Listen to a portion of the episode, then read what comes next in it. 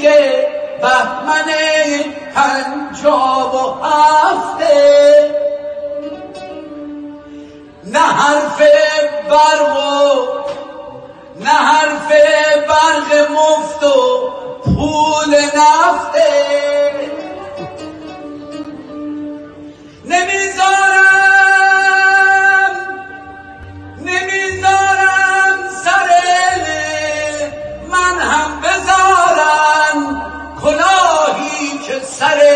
بابام رفته.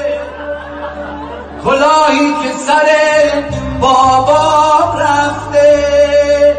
ندیگه بهمن پنجاب و هفته.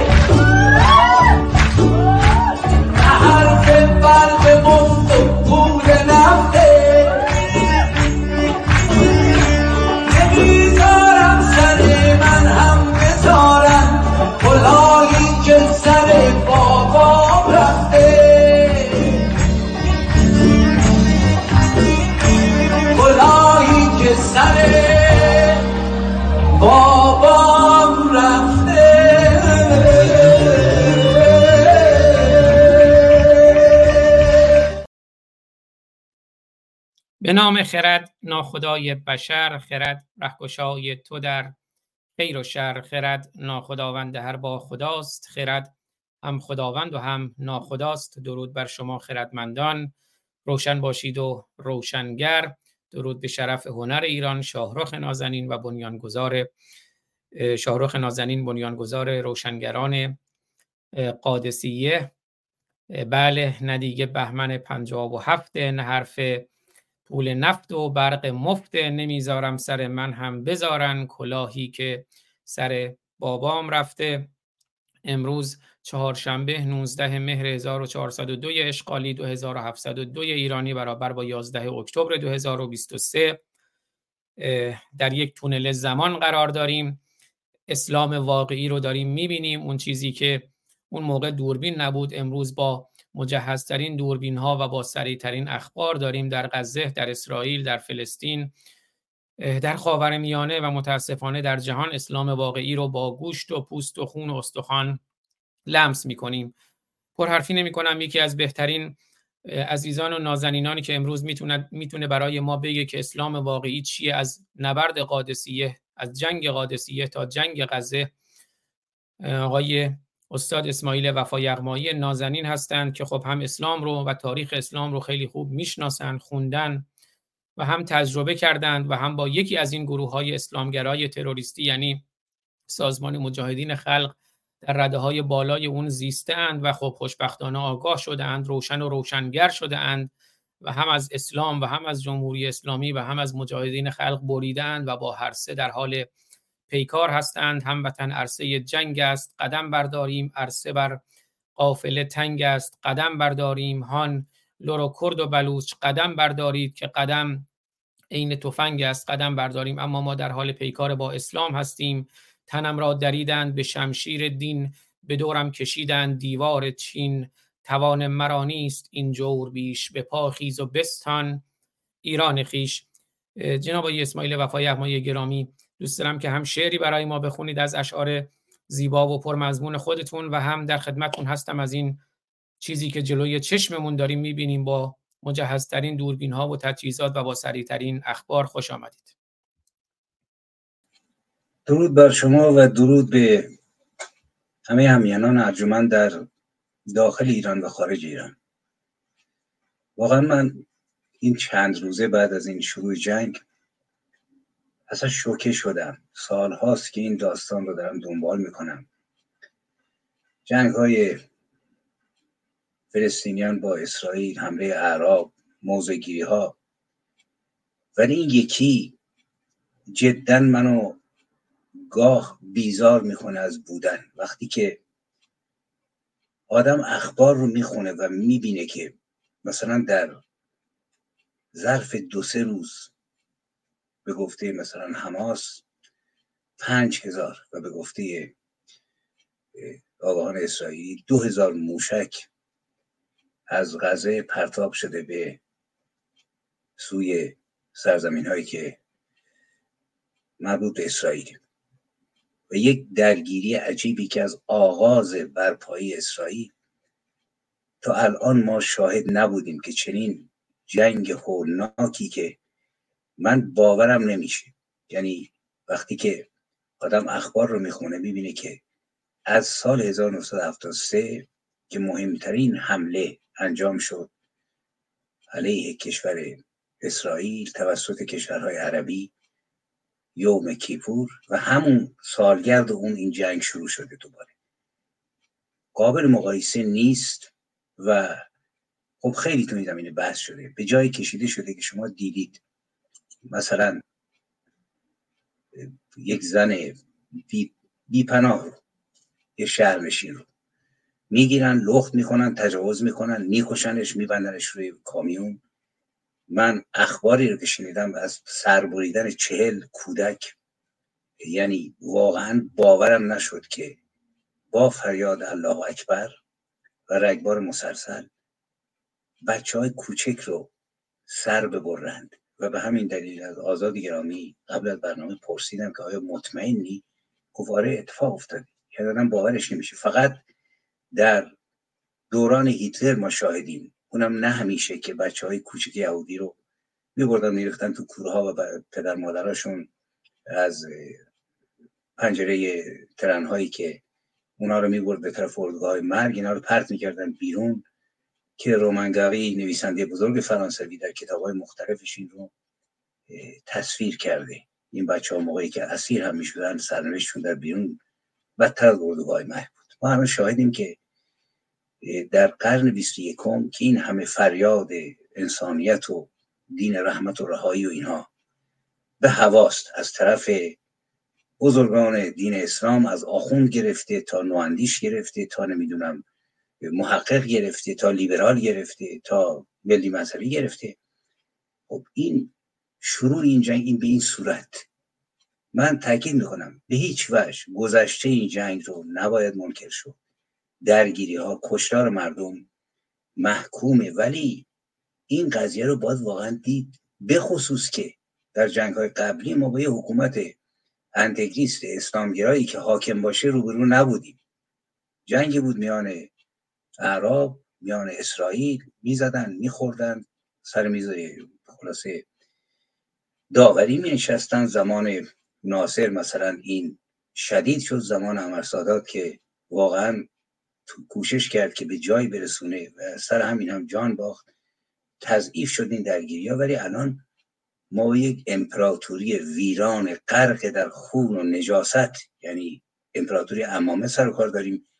که فقط با کشتار و بحران آفرینی زنده است. همین بحران همین جنگ خونین داستان آرمیتا رو که یک محسای دیگر بود زیر ابرهای خودش پوشانده و نیز داستان جایزه نوبل رو هر دیدگاهی داشته باشیم برای یک پیروزی بود برای زنان. این رو در دود خودش فرو برده و کشتارهای داخل کشور زدن مردم همه زیر این جنگ حماس و اسرائیل داره پوشونده میشه. من سالها قبل یعنی چند سال قبل توی در همین زمینه چند تا شعر سرودم تا قبل از این می‌خوام به خاطر احترام به استاد بزرگ ادب پارسی ملکوشهرهای بهار که واقعا انسان میهن پرستی بود و علا رقم رنج هایی که کشید حتی در دوران گذشته ولی هیچ وقت پشت نکرد به میهنش و لازم که شد دفاع کرد. یه شعری داره به اسم جغد جنگ که من چند بیتیشو می‌خونم و بعد اشاره می‌کنم به شعرهای خودم. فغان ز جغد جنگ و مرغوای او که تا ابد بریده باد نای او. بریده باد نای او و تا ابد. بریده باد نای او و تا ابد گسسته و شکسته پر و پای او. ز من بریده یار آشنای من کزو بریده باد آشنای او چه باشد از بلای جنگ صعبتر که کس امان نیابد از بلای او شراب او ز خون مرد رنجبر از استخوان کارگر غذای او همی زند سلای مرگ و نیست کس که جان برد به صدمت سلای او این شعر شعر طولانی است باید کامل خوندش در مجموعه های ملک که از صلح میگه کجا روزگار صلح و ایمنی؟ شکفته مرز و باغ دلگشای او. و الان ما شاهد یک وضعیتی هستیم که دیگه جنگ جهانی اول و دوم نیست. جنگ اسلام عزیز است. جنگ خامنه است. شما توجه بکنید در ایران سال هاست که در گرد همایی ها فریاد میگن نه غزه نه لبنان جانم فدای ایران. در مملکتی که آب رو دزدیدن خاک رو دزدیدن نوامیس رو میدزدند و به سیغ روی می‌برند. دختر ایرانی رو بعد از چهارده قرن که رشد کرده هویت خودش رو باز یافته زیر احادیث امام محمد باقر و جعفر صادق و حسن عسکری و باقی بزرگان دین و امثال مجلسی ها و امثال کرکی ها چشمشو کور می‌کنن می‌برن تجاوز می‌کنن میکشنش زیر دود این جنگ. اینها به جنایاتشون ادامه میدن برای سرکوب.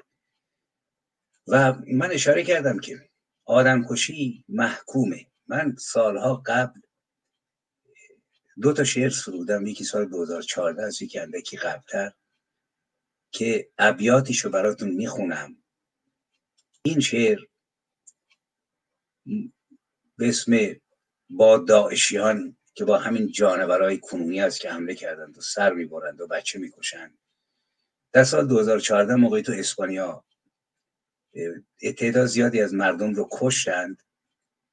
من این قصیده رو سرودم و تقدیم کردم به دکتر اسماعیل خویی.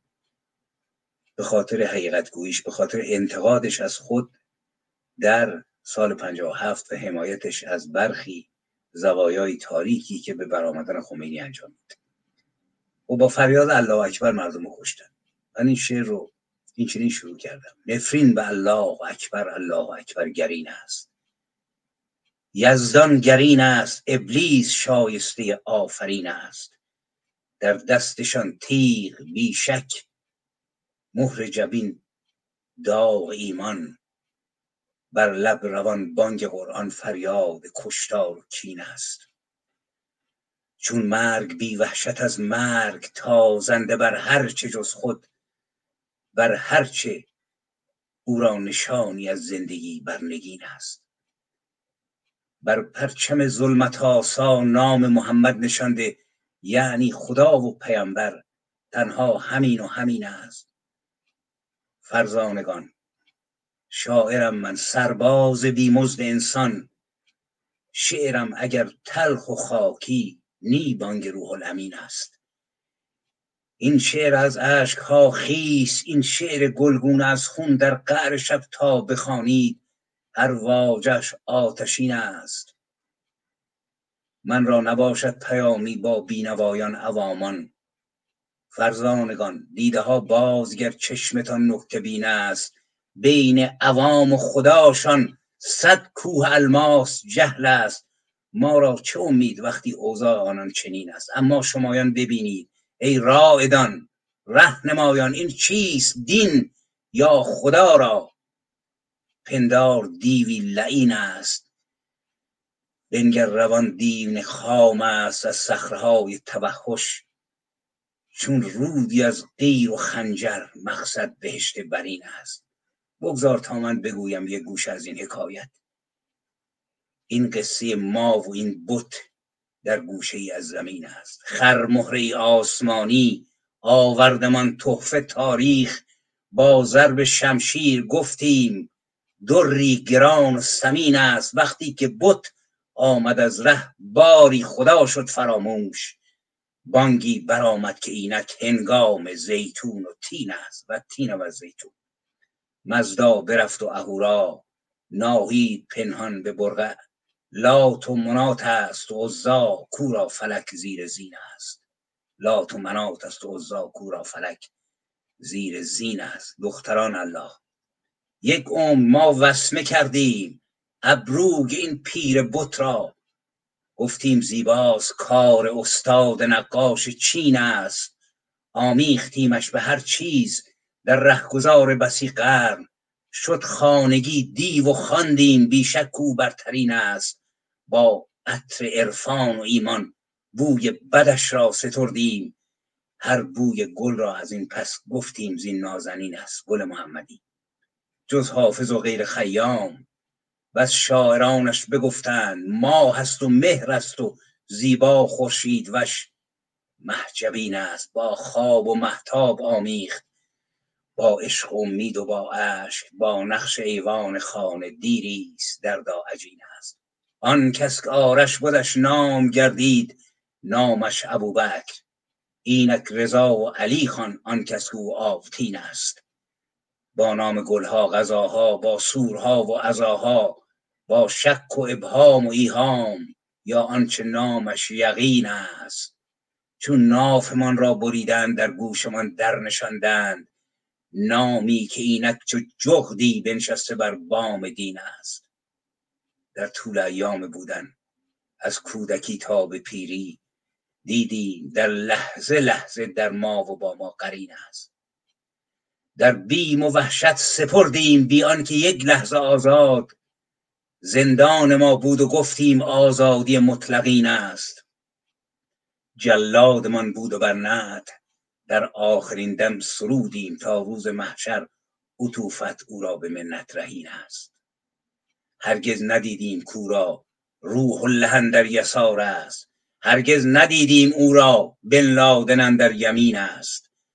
مردیم چون نام او را بر گورهامان نشاندند. یعنی کو اولین است یعنی کو آخرین است. بوبکر بغدادی است این بر کوه سرهای خونین و از بانگ اسلام خامش بشنو جهان پرتنین است. سر می‌برد آدمی را انگار او گوسپند است. له می کند زیر پایش. گویی کو پارگین است. بر فرش خون میدرانند بر لاشه شوزنش را آری بهشت است. اینجا زن تالی هور این است. فرزانگان شاعرم من سرباز بیمزد انسان. بر من ببخشید گر شعر بیرون ز دین مبین است. بر من ببخشید گر او آوار و تلخ و مرتد. در تلخگاه حقیقت با شوکران. هم نشین است. بی دینم و بی خدا نی. با من بخوان ای خداوند. نفرین به الله اکبر. الله اکبر. گرین است ببینید این شعری است که من برای کشتار اسپانیا سرودم. برای اینکه خود من تو 20 سالگی 20 سالم بود که اومدم 18 سالم بود اومدم دانشگاه سال 50 آزاد در یه خانواده فرهنگی ولی به دام همین خلاصه کمند افتادم. یعنی بدون شناخت تو رویا گفتم که اصلا ما فکر نمی کنیم که فرزانگان ما چقدر فکر می‌کنن. من با احترام صحبت می‌کنم. وسیعت نامه مهندس بازرگان رو بخوانیم. آثار شریعتی رو که هزارها شما تکثیر کردیم با قاسم مهریزی و سریا شکرانه و تعداد دیگه که همه تیربار شدن افتادیم دنبال الله اکبر. سالها گذشت تا فهمیدیم سرانجام رسیدیم به این روزهایی که باز شاهد باشیم. سر چهل تا بچه رو می‌برن. من در فرصت دیگه یک شعر رو که در کشتار غزه هم سرودم براتون می‌خونم تا بدونید که درد یک طرفه نیست. و خلاصه بیشتر از این هست که ما فکر می‌کنیم. من می‌خوام برم به سراغ یه مقدار تاریخ و جامعه اگر آزاد عزیز نکته داره تو این زمینه یاری بکنه وگرنه من بپردازم به قسمت بعدی صحبت که واقعا سراسر خون و اشک و درد است. اگر اجازه بفرمایید من یه ویدئوی کوتاه پخش کنم از بخشی از این جنایت ها گزارشی که اتفاقا تلویزیون منوتو حالا من میگم منوتو ملا پخش کرد. و بعد اگر صلاح بدونید اون شعرم برامون بخونید و به تاریخ بپردازیم. اما این گزارش رو ببینیم که گوشه ای از جنایت هاست از روزهای اول و از ملک و شعرهای بهار گفتین. من همیشه گفتم ریشه دین جهل و نادانی و خریته. و ملک و شعرهای بهار به ما گفت تا خرندین قوم رندان خر سواری می کنند وین خران در زیر ایشان آه و زاری می کنند امیدوارم که خر نباشیم که خود شما برای ما خوندید. خر بودم و دگر خر نمی‌شوم. حالا یه بیتش اگه برام بخونید. چی بود؟ صد بار خر شدیم و دیگر خر نمی‌شویم. حالا من پیدا می‌کنم کل شعرش رو. سپاس گذارم. یک تیکه از این ویدیو رو ببینیم. قرار بود یک بامداد معمولی باشد. مهمانی فضای بازی که یک عده جوان دور هم جمع شوند و شب را به صبح عید سکوت برسانند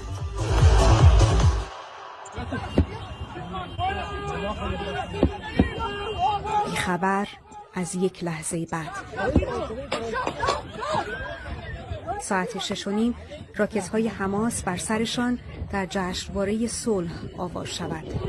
در فضای باز پناهگاهی نباشد و سی دقیقه بعد شبه نظامیان حماس حمله کنند. نوای 25 ساله شک زده و حراسان فریاد می‌زند مرا نکشید. در استیصال و وحشت دستانش را به سمت یارش دراز کرده شاید معجزه ای رخ دهد. مردی که دستانش بسته و خود اسیر نیروهای حماس شده. این دو جوان آویناتان و نوا آرگامانی. ویدیو پنج ثانیه‌ای از نوا منتشر شده در نوار غزه در اسارت شبه نظامیان حماس. پدر نواست بیتابی می کند که نتوانسته از فرزندش محافظت کند Touristengruppe im Süden von Israel entführt worden von äh, palästinensischen äh, Hamas. سوی دیگر دنیا آلمان مادری دیگر امیدوار به زنده بودن دخترش که در همان جشنواره صلح بوده التماس می کند برای کمک. تا بفهمد چه بر سر دخترش آمده پس از اون که این تصاویر هولناک از پیکر بی حرکت و خونین یک زن پشت وانتی در نوار غزه و بی حرمتی تروریست های حماس به تن نیمه اوریان او بسیاری را خشمگین کرد. چهره این زن در ویدیو مشخص نیست اما تتوی خاص پای او و پایپوشهایش نشانه می شود برای رسیدن به هویت او. شانی لخ، سی ساله، شهروند آلمان. علاوه بر آن تصاویر هولناک از پیکرش حالا می‌دانیم کارت بانکی او هم سرقت و در غزه ازش استفاده شده.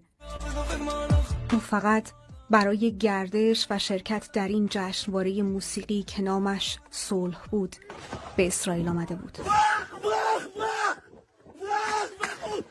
جشنواره‌ای که در اینجا کیبوتسریم از توابع اوفاکیم در جنوب اسرائیل در فاصله اندکی از غزه برگزار شده بود.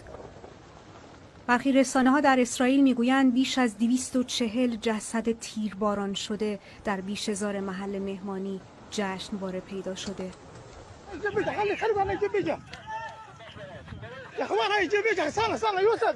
رسانه ها در گفتگو با شاهدان عینی گزارش های منتشر کردند از هجوم تروریست های حماس با پوشش نظامیان اسرائیلی به مناطق مسکونی برای کشتار و بودن شهروندان اسرائیلی به جهت انتقال به غزه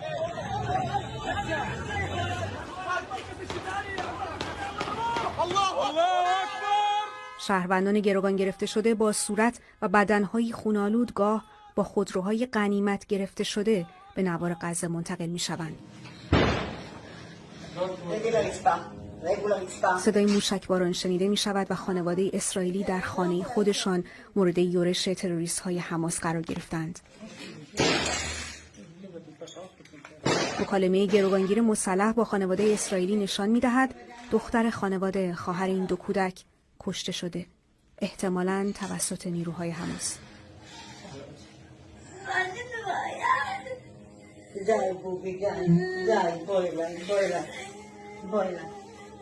و تروریستی که با خونسردی می‌گوید دختر به بهش رفته چی بکنه؟ پدری مستاصل و گرفتار و مادری که به اطفالش می‌گوید احتیاط کنید. تا به از دست دادن فرزند دیگر ندارد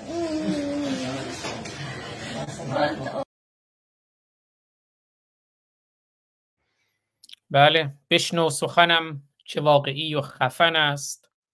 اسلام به ذات خود سراسر لجن است. در خدمتتونم آیه وفای یغمایی گرامی.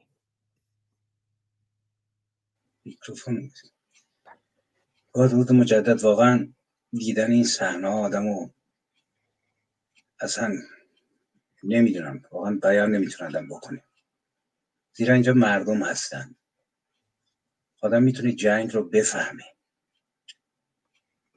رخ داده در یا مثلا قحطی رو یا مثلا تاون سال 1400 رو که 1400 454 تاون سیاه که نیمی از جمعیت کره زمین رو بین برد. یعنی 500 میلیون جمعیت کره زمین بود. نیم میلیارد اون موقع. بر اساس آمار تاون سیاه نصفش از بین برد. تا اون بود. ولی الان اینجا انسانی است که میاد سر بچه ده ساله رو می‌بره. به زن خاندار تجاوز می‌کنه تو قرن بیست یکم. و پشت صحنه کسانی هستند که الان مقالات رو ببینید. ده ها صد ها مقاله نوشته شده که ریشه این فتنه کجاست و چه کسی این امپراتوری خون رو داره رهبری می‌کنه که در کنارش حماس ایستاده. واقعا آدم زمانش بند میاد من سالها قبل توی یکی از این جنگ هایی که رخ داده بود گفتم دو طرف رو آدم رنج می‌کشه از مردم. یک شعری نوشتم که بسیار طولانی است یک به در حقیقت منظومه است ولی چند خطیشو براتون می‌خونم برای اینکه ببینید که خلاصه چه اوضاعی تو این جهان است و چه رنجی باید کشید. رقص بل بر اجساد کودکان غزه. الان هم بل داره میرقصه بر اجساد کودکان غزه. منتها بل رو این بار بل زبور رو می‌دونید بل یک به اصطلاح بوتی بود که در لبنان کنونی هر سال تعداد زیاد بچه های نوزاد رو زیباترینشون رو میذاشتن تو شکم این به حیوان مسین و زیرش آتش روشن می‌کردن کباب می‌کردن. الان هم بل هست که حاکم منتا این بار شروع کننده این جشن بزرگ جسد سوزان رو حماس شروع کرده خون میچکد از شمدان و دهان بی انتهای قاریان. وقتی انگشتان ارواق عتیق چنگ های تاریخ خوف را می نوازند خون می چکد از اوراق عتیق. از میان آجرها و های دیوارهای حراسان وقتی ستارگان چرخان و شعله بر از آسمان فرو ریزند با پرهای تیز و درخشان و بر زمین منفجر می شوند در میان سفره نان و ساعت دیواری و رحم بارور نوعروسان در میان اوراق دفترهای مشق و مدادها در میان تنور و تاخچه و دستازها در زیر پلکا و در فاصله دندانهای خفتگان در میان کابوس ها و تاریکی سفت شده. و خون بر ماه غز شتک می‌زند و بر پیشانی و دسته پیروزمندان که باز میگردند با تراش های خونین مغزهای کودکان بر پنجره های مقابلشان و روده های شعله بر آویخته بر پنجره ها نه الله و نه یهوه نه قرآن و نه تورات بل بعل است. این بعل بعل است با الواق خونزده دیوانش بعل فراموش شده رستاخیز یافته فینیقیان. که در میان اجساد سوخته کودکان شهوت زده و مستانه میرخصد با حاله چرخان و بیپایان مقدس گردا گرد سرش و باران خون گرمی که میبارد و میجوشد تا رانهای مسین و رجولیت سنگی و ریش فلزینش و گردنبند مهیب بی انتهایش از جمجمه های تازه که هنوز رویای صلح در آن گیج و سرگردانه است. می‌دانم درخت دین در گورها ریشه میافشاند و بر زندگی سایه مرگ میاندازد. می‌دانم. می‌دانم. جنگاوران الله در پشت اجساد زنان و کودکان و دیوارهای مرگ بهتر میزیند و میبالند و مهر مشروعیت می‌خورند. و می‌بینم دستارها و کیپاها هر دو از خون گرم شگفته و پرتراوت می‌شوند. اما می‌گویم گناه پرندگان مرده و تکنان سوخته در گلوی کودکان چیست؟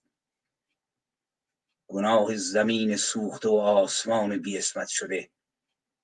گناه این همه آدمی که به عناصر بیجان تبدیل می شوند گناه این ملت این ملت ها که جغرافیایی برای تاریخ خود می جوید چیست؟ و فریاد می آورم در میان این همه جسد و جنایت و خون کجایند؟ کجایند؟ که کجاست پادشاه شکست گردن بابیلون که اگرچه با جباریت حکمران اما به این مای ستم رضا نمی‌داد. کجایند؟ نه تنها چهار خلیفه و یازده سید سفت پوش علوی. کجایند؟ کجایند؟ حتی ماوی و منصور و هارون و متوکل و معتصم در زیر ماه خونین.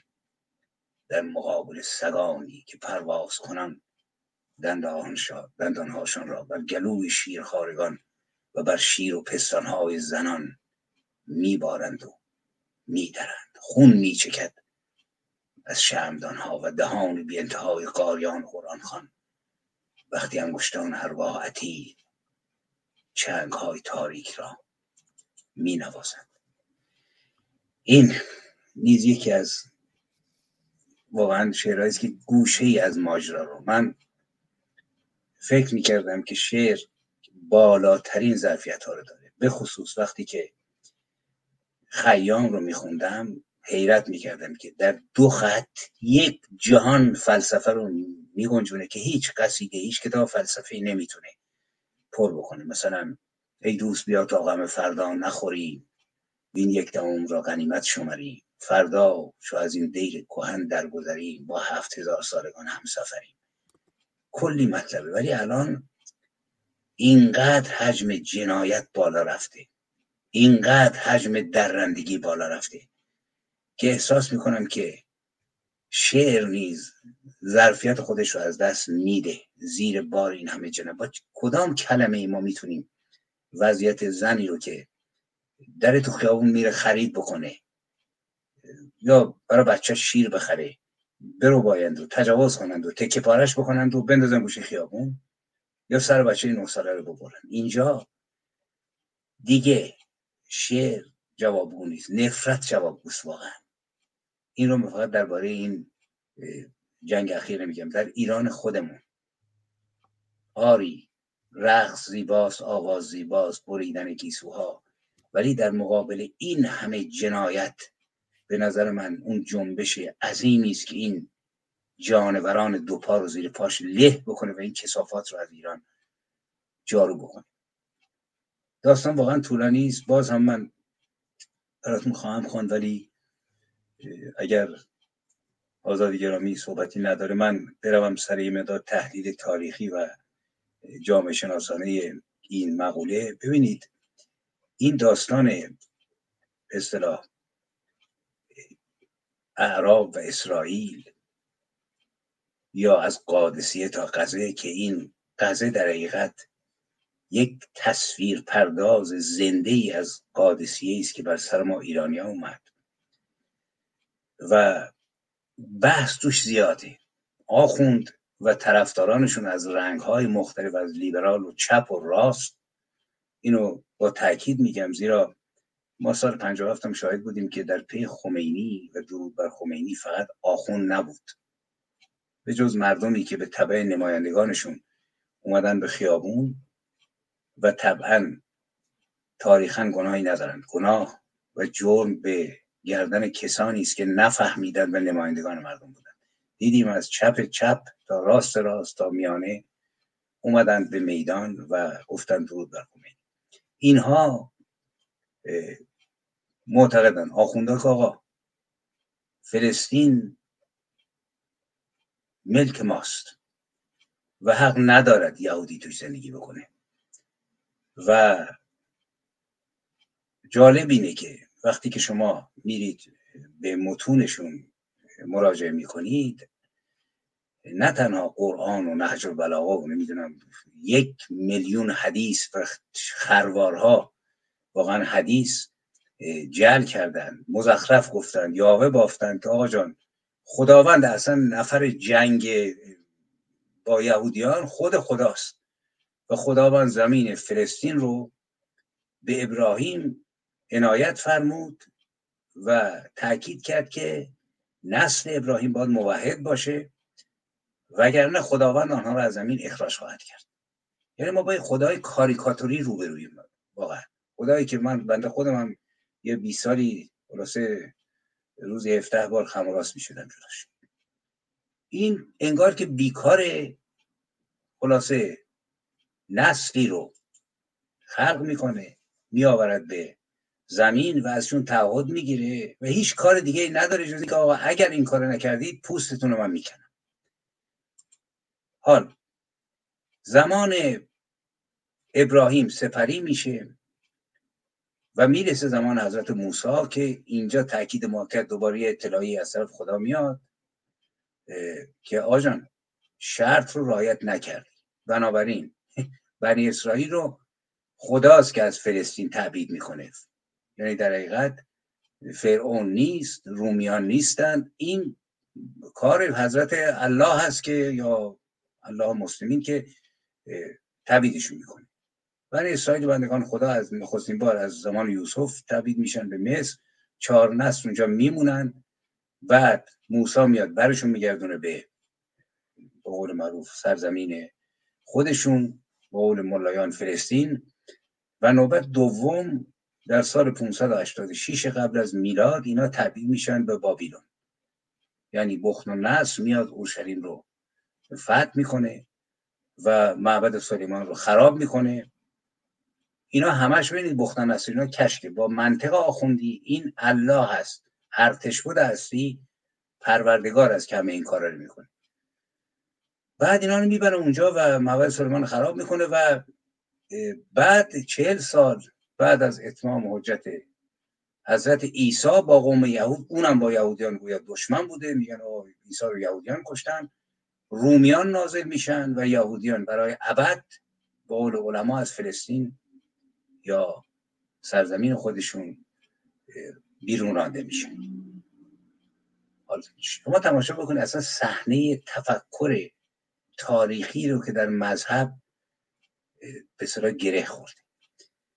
ولی وقتی ما بریم مثلا توی تاریخ می‌بینیم که از کتاب های آسمانی که همش زمینی از آسمان هیچ چیزی به زمین نیومده. اینا جعلیات مزخرفاتی است که برای تحمیق و خر کردن ما آخوندهای دوران حالا در نام های مختلف جعل کردن و فرستادن.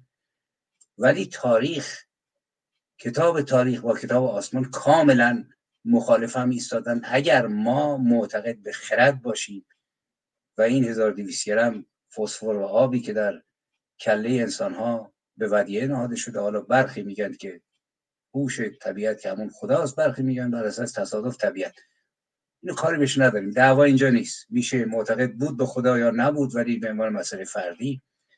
ببینید در عصر آهن که شروع شد یهودیان در شام در سرزمین شام در دوره باستانی زندگی می‌کردن.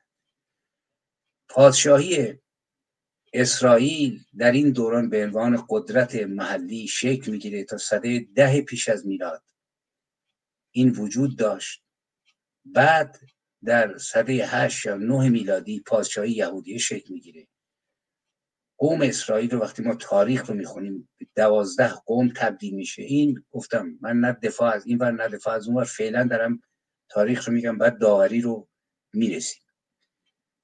اینها بازماندگان قبایلی هستند که حدود چهار هزار سال پیش در جنوب میان رودان یعنی بین نهرین زندگی می‌کردند بعد میرن به سرزمین فینیقی ها کنعانیان بعد میرن به مصر بعد با ظهور موسی. حدود 3350 سال پیش به دین موسی میگروند و طبق مهاجرتی معروف دوباره به سرزمین کنعان برمیگردند. خلاصه کلی اینجا بحث و فحص تاریخی است بر اساس اسطوره ها و واقعیات. یعنی اینا از زیر زمین در نیومدن که سرزمین اشغالی این قومی بوده که تاریخ تاریخ داره جغرافی نداره نه به دلال اینکه آخون میگه الله خشم گرفته و حرفشو گوش نکردن و اینها. بعد ما ادامه که بدیم می‌بینیم که در هزاره سوم پیش از میلاد دولت های سومر و عکس شکل می‌گیرند. شهر اور هست که زادگاه ابراهیم هست و اقوام یهودی ادامه پیدا می‌کنند. از ابراهیم بعد اسحاق بعد یعقوب و همینطور بیایید. شمعون و لاوی تا می‌رسه به افرایم. و سرانجام نام اسرائیل در تاریخ خودش رو نشون میده. وقتی ما تاریخ رو بخونیم می‌بینیم در دوران حکومت یکی از فرعون های مثل به نام مرن... مرنیته سالهای 1214 1224 خلاصه این لشکرکشی می‌کنه به سرزمین کنعان و متن کتیبه مصری وجود داره در این زمینه که در مورد اسرائیل صحبت کرد. این نام اسرائیل رو نیز در تورات نامی است که میگن به یعقوب داده شده به اسم اسرائیل. یعنی همین داره بنی اسرائیل میره به سراغ یعقوب و ریشه در اون تو این زمینه واقعا باید رفت دید سلطنت داوود رو از قوم یهودا کارهایی که کرد جنگ هایی که شد حتی پناهندگیش به دلیل شورش به فلسطینی ها و به دلیل شورش دامادش علیه خودش و بازگشتش به سلطنت. هفت سال سلطنت می‌کنه. خلاصه تاریخ بسیار پرتلاطمیه. بعد سلطنت سلیمان شروع میشه و جالب است که سلیمان حاصل ازدواج داوود است با بتشبع که همسر یکی از سرداران داوود بود و داوود شیفته او میشه و سردار خلاصه می‌رسه معمولیتی به قد می‌رسه و خودش او ازدواج می‌کنه و سلیمان حاصل این ازدواجه بسیار حوادث جالب رخ میده و اینجاست که این سوال پیش میاد که این زمین مال کیست؟ اسرائیلیان می‌گویند که بر اساس نه فقط متون مذهبی بلکه تاریخی دست کم دو هزار سال اجدادشون اینجا ساکن بودن. و مسلمان ها میگن که این سرزمین اشغال شده و مال فلسطینیان است و باید اینها جارو بشن. یعنی به این مسئله نمی‌رسن که می‌توان در یک سرزمین زندگی کرد. شما نگاه کنید در مکزیک فکر کنم حدود سی تا قوم با سی تا زبان و فرهنگ و دینهای مختلف دارن زندگی می‌کنن. از چند و چون حکومت مکزیک بگذرم ولی اینها ده هاست که با هم دارن زندگی می‌کنن همدیگر رو نمیرانن. اون نمیگه که آقا سرخپوست های مکزیک شما از بیرون اومدی از اسپانیا اومدی اینجا باید بری. ولی اینجا یه دعوایی است که وقتی ریشه ها شما دنبال می‌کنیم من پیشنهاد می‌کنم دوستان گرامی برای اینکه از این جار و جنجالی که واقعا اسلام گرایان و مسلمانان به قول معروف اهل سیاست نه همشون ولی برخیشون دنبال می‌کنن ما در بیاییم باید بریم و ببینیم که این تاریخ چه بوده. خب این سرزمین می‌تونه مال همه باشه. یهودی زندگی کنه مسلمان زندگی بکنه مسیحی زندگی بکنه و جنگ و جدالی نباشه. فرهنگ مشترکی داشته باشن که بسازن. مثلا ما تو ایران ده پونزده تا فرهنگ داریم. البته الان تحت اسارت پلیدترین پلیدان حاکم بر ایران یعنی آخوندهای امامه داره. لور داریم کرد داریم ترکمن داریم عرب ایرانی شده داریم گیل داریم مازندری داریم خراسانی داریم. این فرهنگ مجموعه این فرهنگ تونسته ایرانو بسازه. موسیقی ما شعر ما رو. وقتی ما از این سطح اون بریم خواهیم دید که شعر زیبایی که به نام شعر پارسی معروفه من جمله مرهون همت زبان لوری و کردی و بلوچی و غیره است. اینا در هم آمیختن و یک زبانی ساختن که در دوره ای که من اینجا تاکید می‌کنم.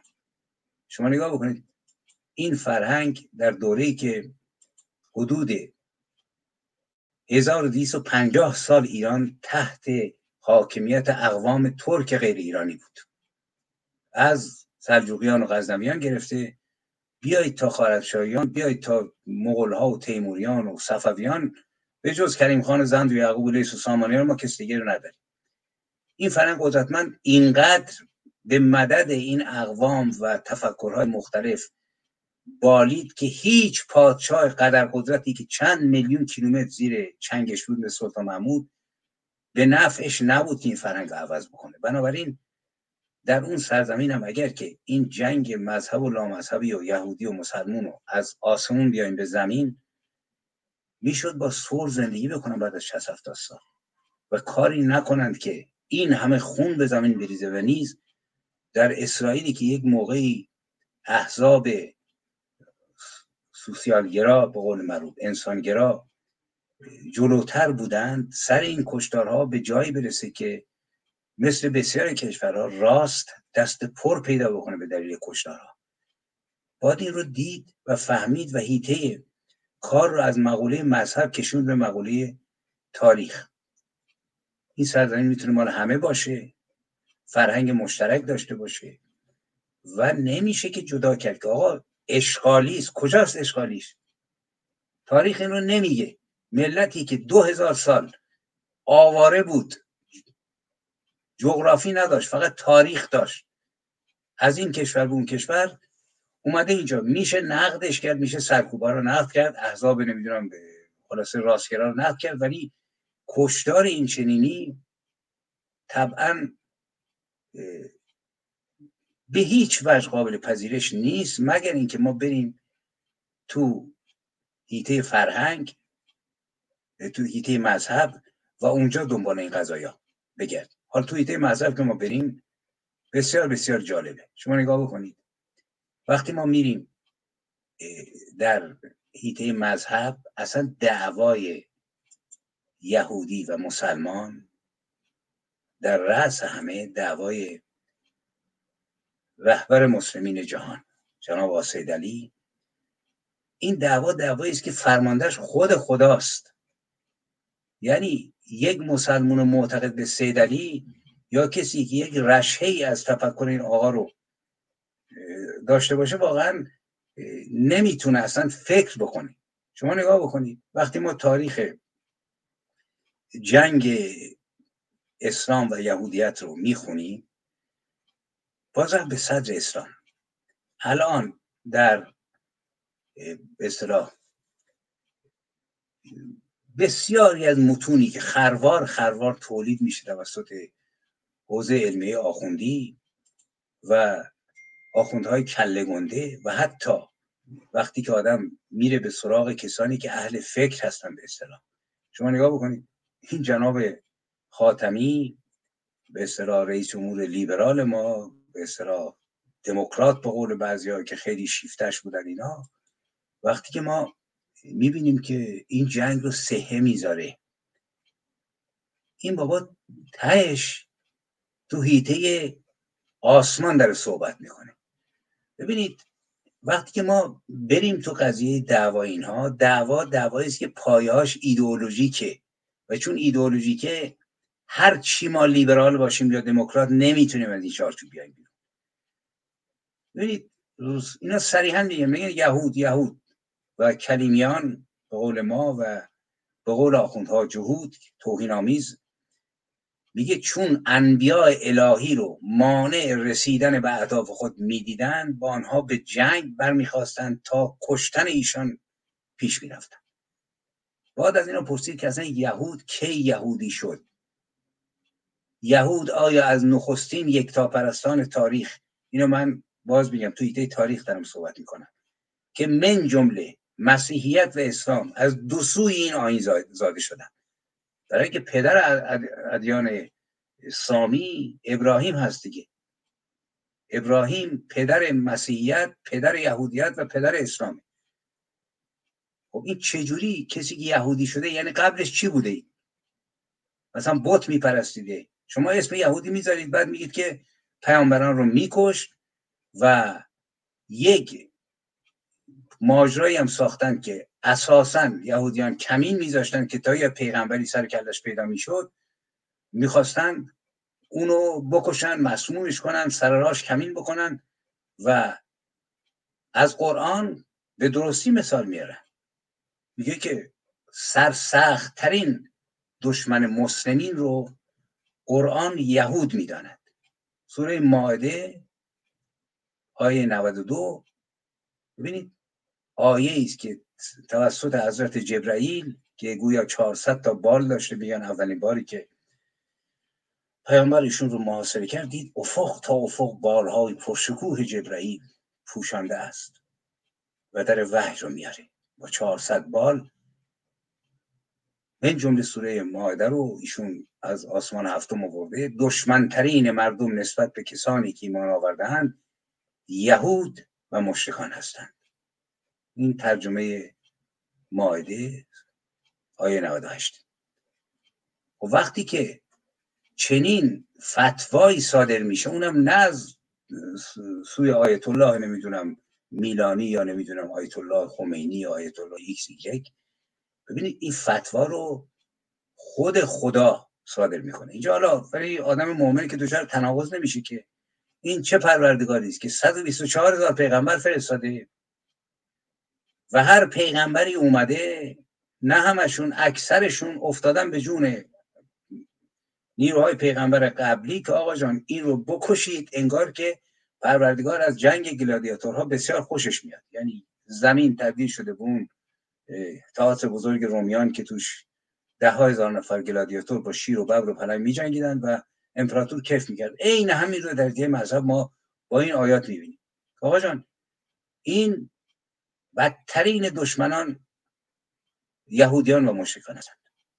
نسبت به کسانی که ایمان آوردند حال وقتی ما بریم توی به تفسیر قرآن توسط علما که میگن هیچ ناراستی در این تفسیرها وجود نداره.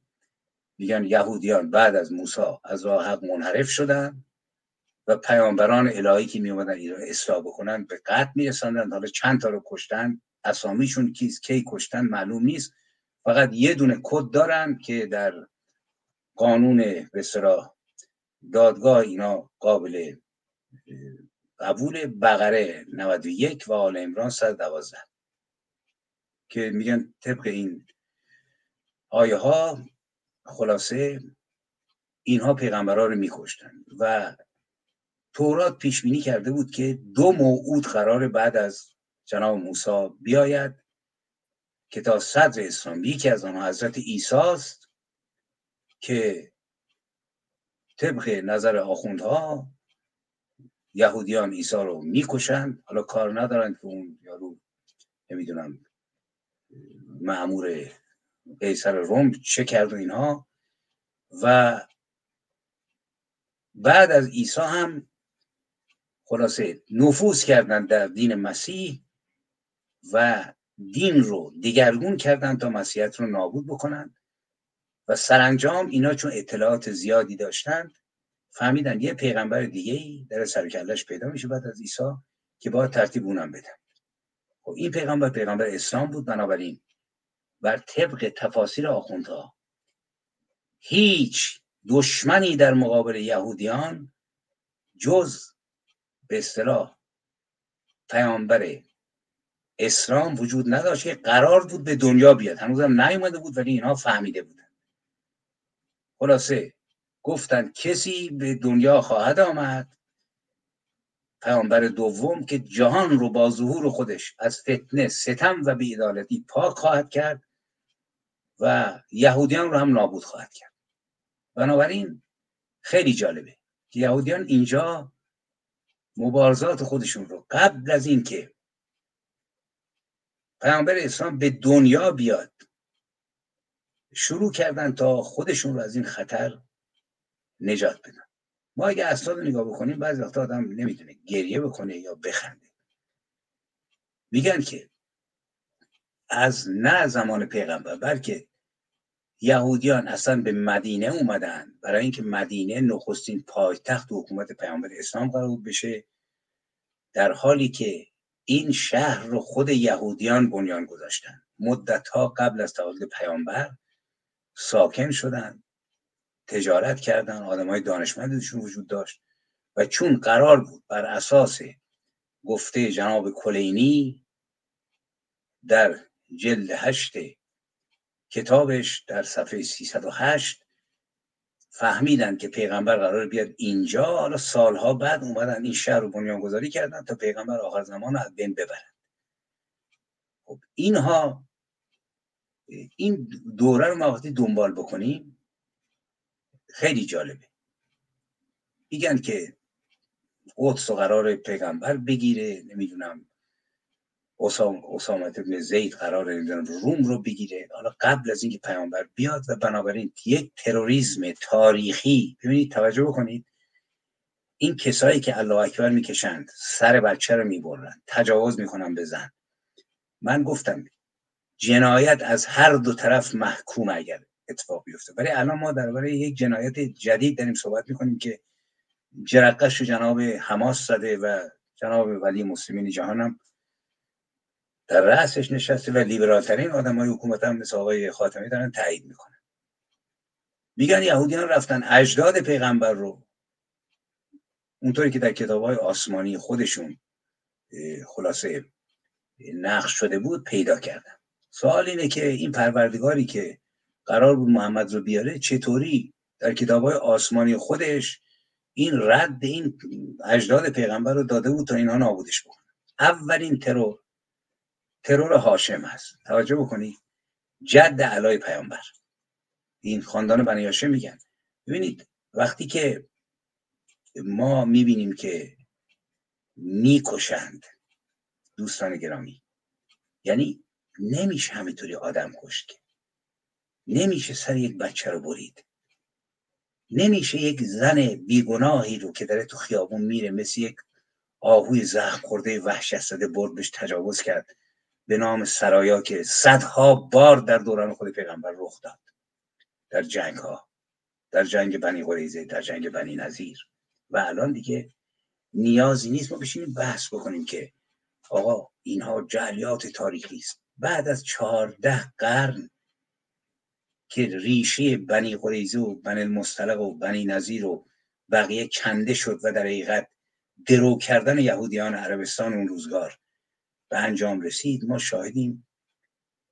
نه یک جنگ عادلانه که به خاطر آزادی بیان به میدون.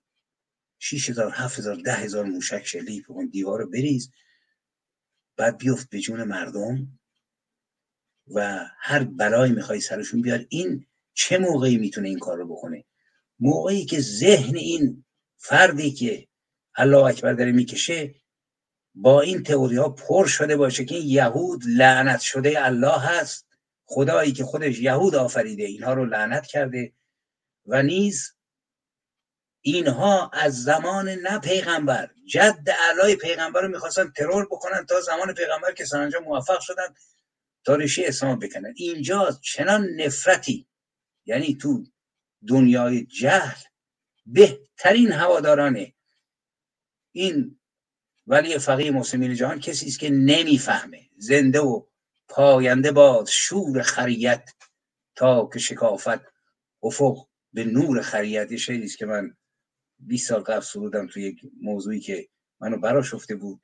البته با عرض معذرت از خر بیچاره چون خر حیوان زحمت کشی و اصلا جنایت نمی‌کنه سر کسی رو نمی‌بره و مورد احترامه. ولی ما مجبوریم به دلیل کمبود لغت اینا رو به کار ببریم.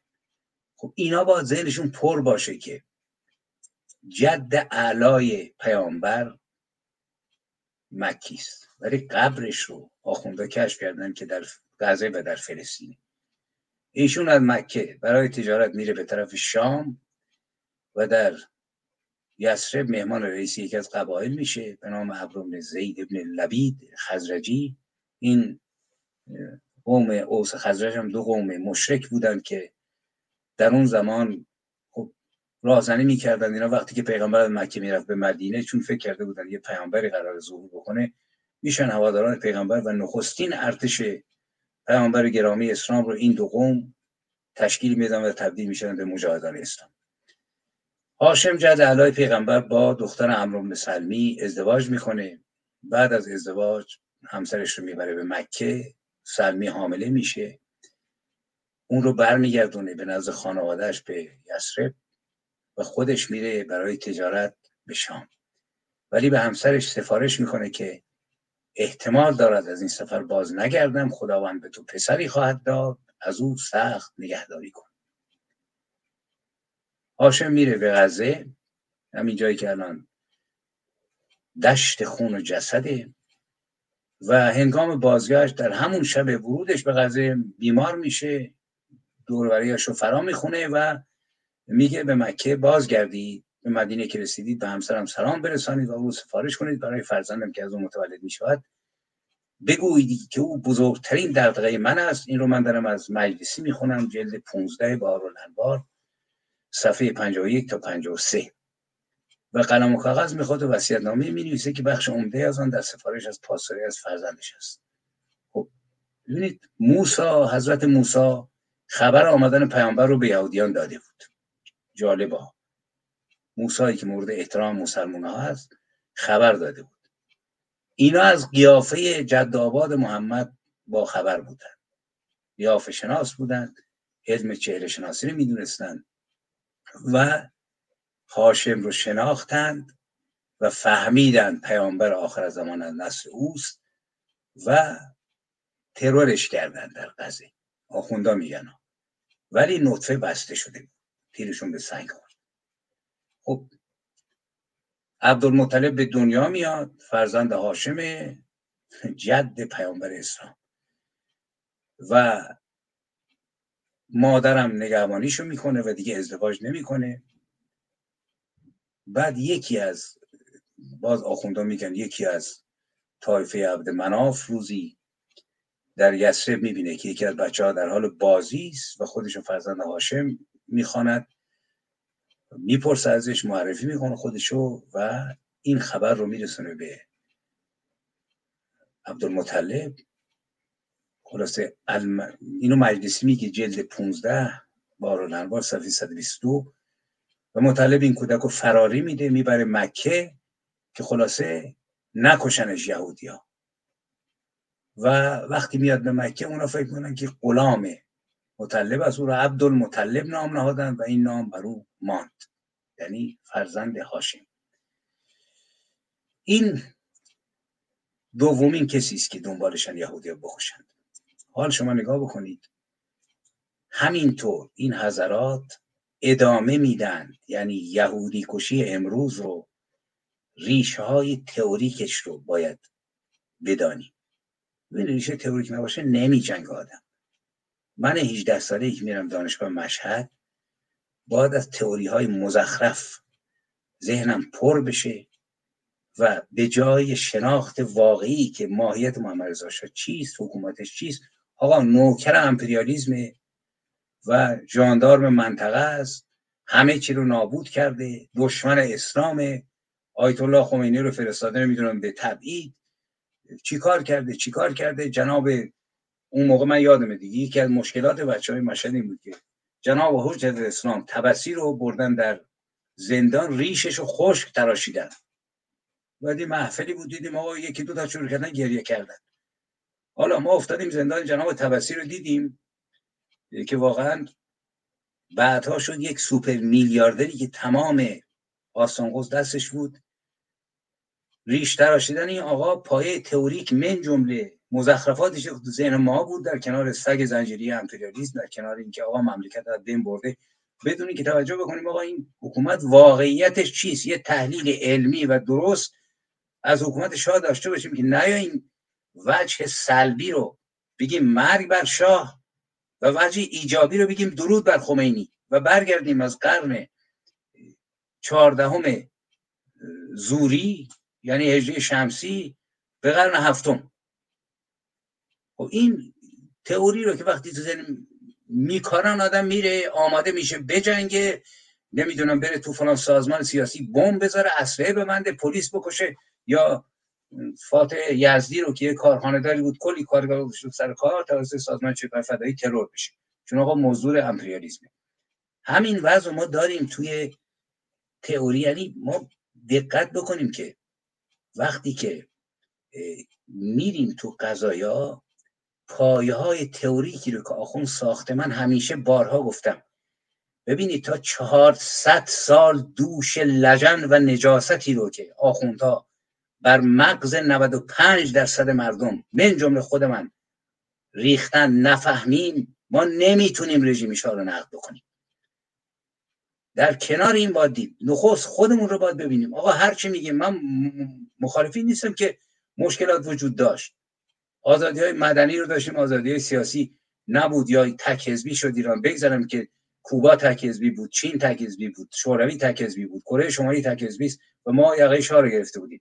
ببینید باید اینو بشناسیم که چه بلایی به سر ذهن ما آوردن. همین بلا رو در رابطه با اسرائیل و فلسطین آخوندها بر سر ما آوردن. یعنی ما البته ما نیفتادیم تو این دام. افتادیم راه دیگه بالاخره حضرت خمینی رونسانس ایرانی رو ایجاد کرد که ما ذات و ماهیت اسلام عزیز رو نه تنها با خمینی بلکه در تمام گروه های اسلامی بشناسیم. برای که من بارها گفتم دعوا بابا جان پایین نیست. ببین خداشون یکی پیغمبرشون یکی دوازده امام یکیست و امام زمانشون یکیست نهج البلاغهشون یکیست و اصلا ایرانیت وجود نداره در هیچ کدوم از اینا. برید آثارشون رو بخونید.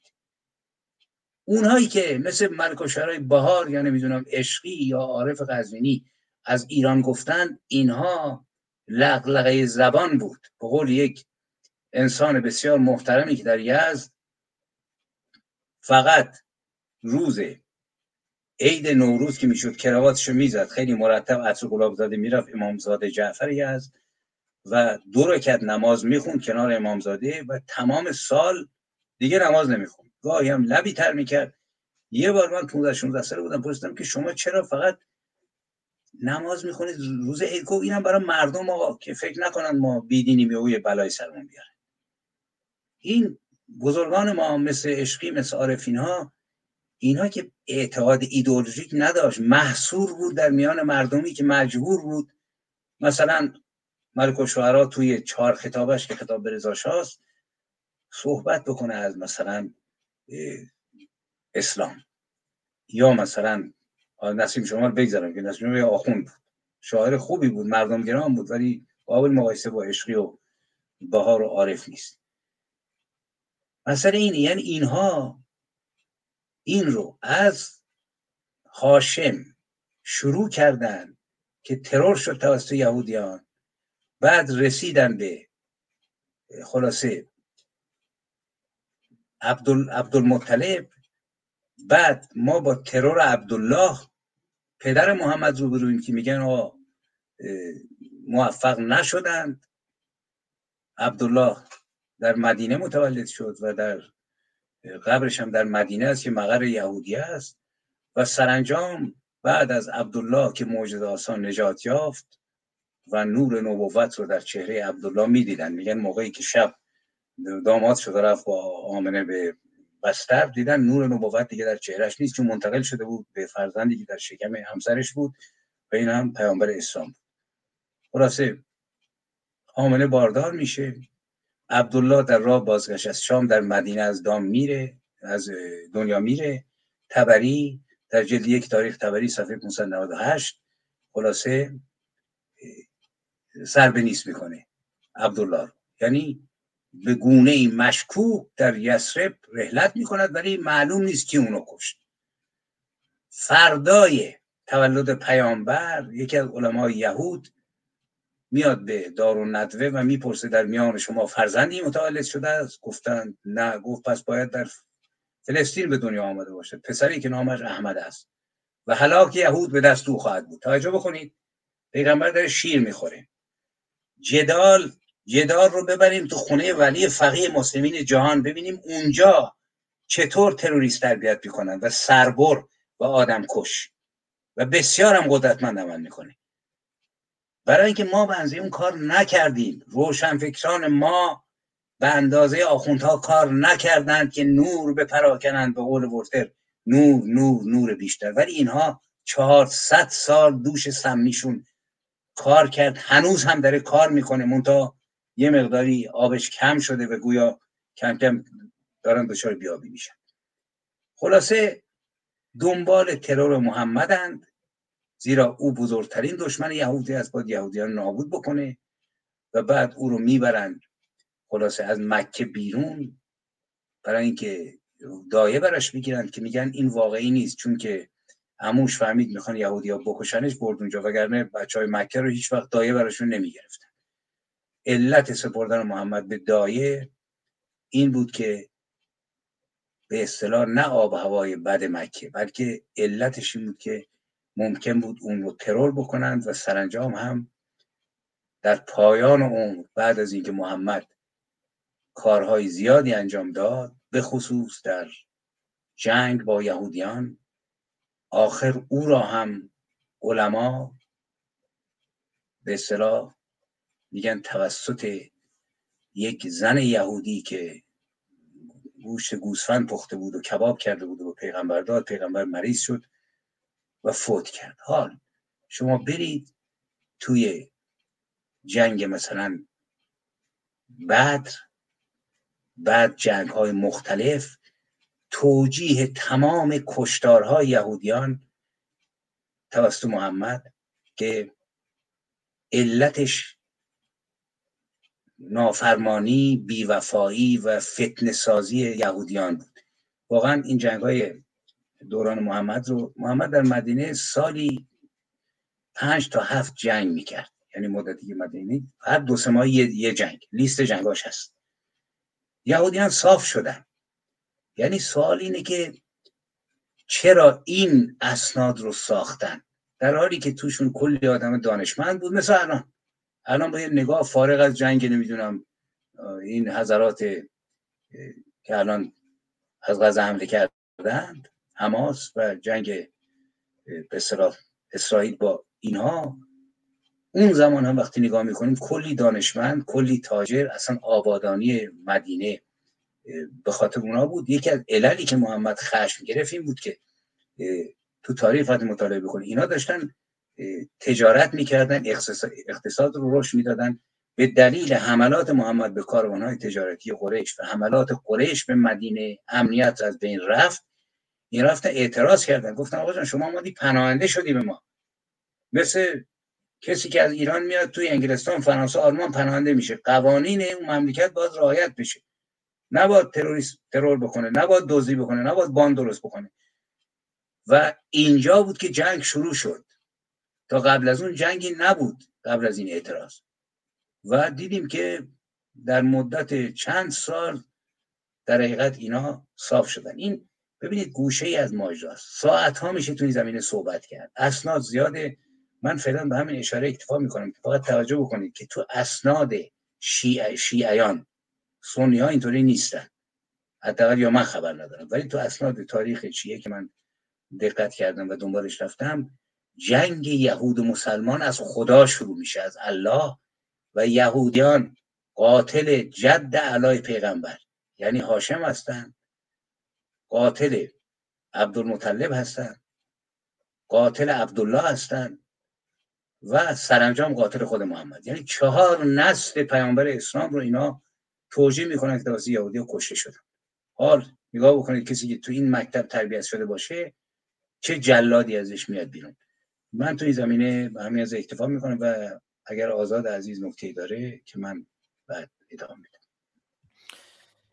بله خیلی سپاسگزارم. خیلی آموختیم. اگر موافق باشین یکی دو سه تا ویدیو ببینیم. بعد حالا یه بخش برنامه اشاره کنیم به همین بحث کنیز و در آیا که من یه ویدیو دیدم مثلا یه جوان غزه ای از کنار این زنانی که اسیر گرفتن از اسرائیلیا رد میشه و میگه اینا سبا، سبایا یا سرایا هستن که در واقع همون به معنی کنیز جنسی هست و حالا صحبت های قرائتی رو هم داریم. بعد من می‌تونم یکی از احادیث صحیح اهل سنت رو نشون بدم و همینجور بریم آیه و المحسنات و من النساء رو که من تو برنامه پیشینم خوندم. ببینیم مثلا توی خود قرآن چی میگه و بعد تفسیر المیزان تفسیر محمد حسین تبایی که دیگه دوباره از تفاسیر میشه گفت معتبرترین تفسیر شیعه هست رو ببینیم که اینا واقعا دارن قرآن رو عمل می‌کنن. اما یه ویدیو اول ببینیم. ببینیم اینا واقعا سخت حراسیدند از دل یک رنگ ما از و مردمی که آگاه شدند آگاهی. آزادی است و ناآگاهی استبداد است. بخشی از آهنگ مهدی یراحی رو بشنویم و بعد در خدمتتون هستم با دو سه تا ویدیو دیگه. و بعد برمیگردیم به بحث ول محسنات البته دوست دارم بازم شما شعر و سخن برامون داشته باشید. تراسیده ای از دل یک رنگ ما. شرح شجاعت بخوان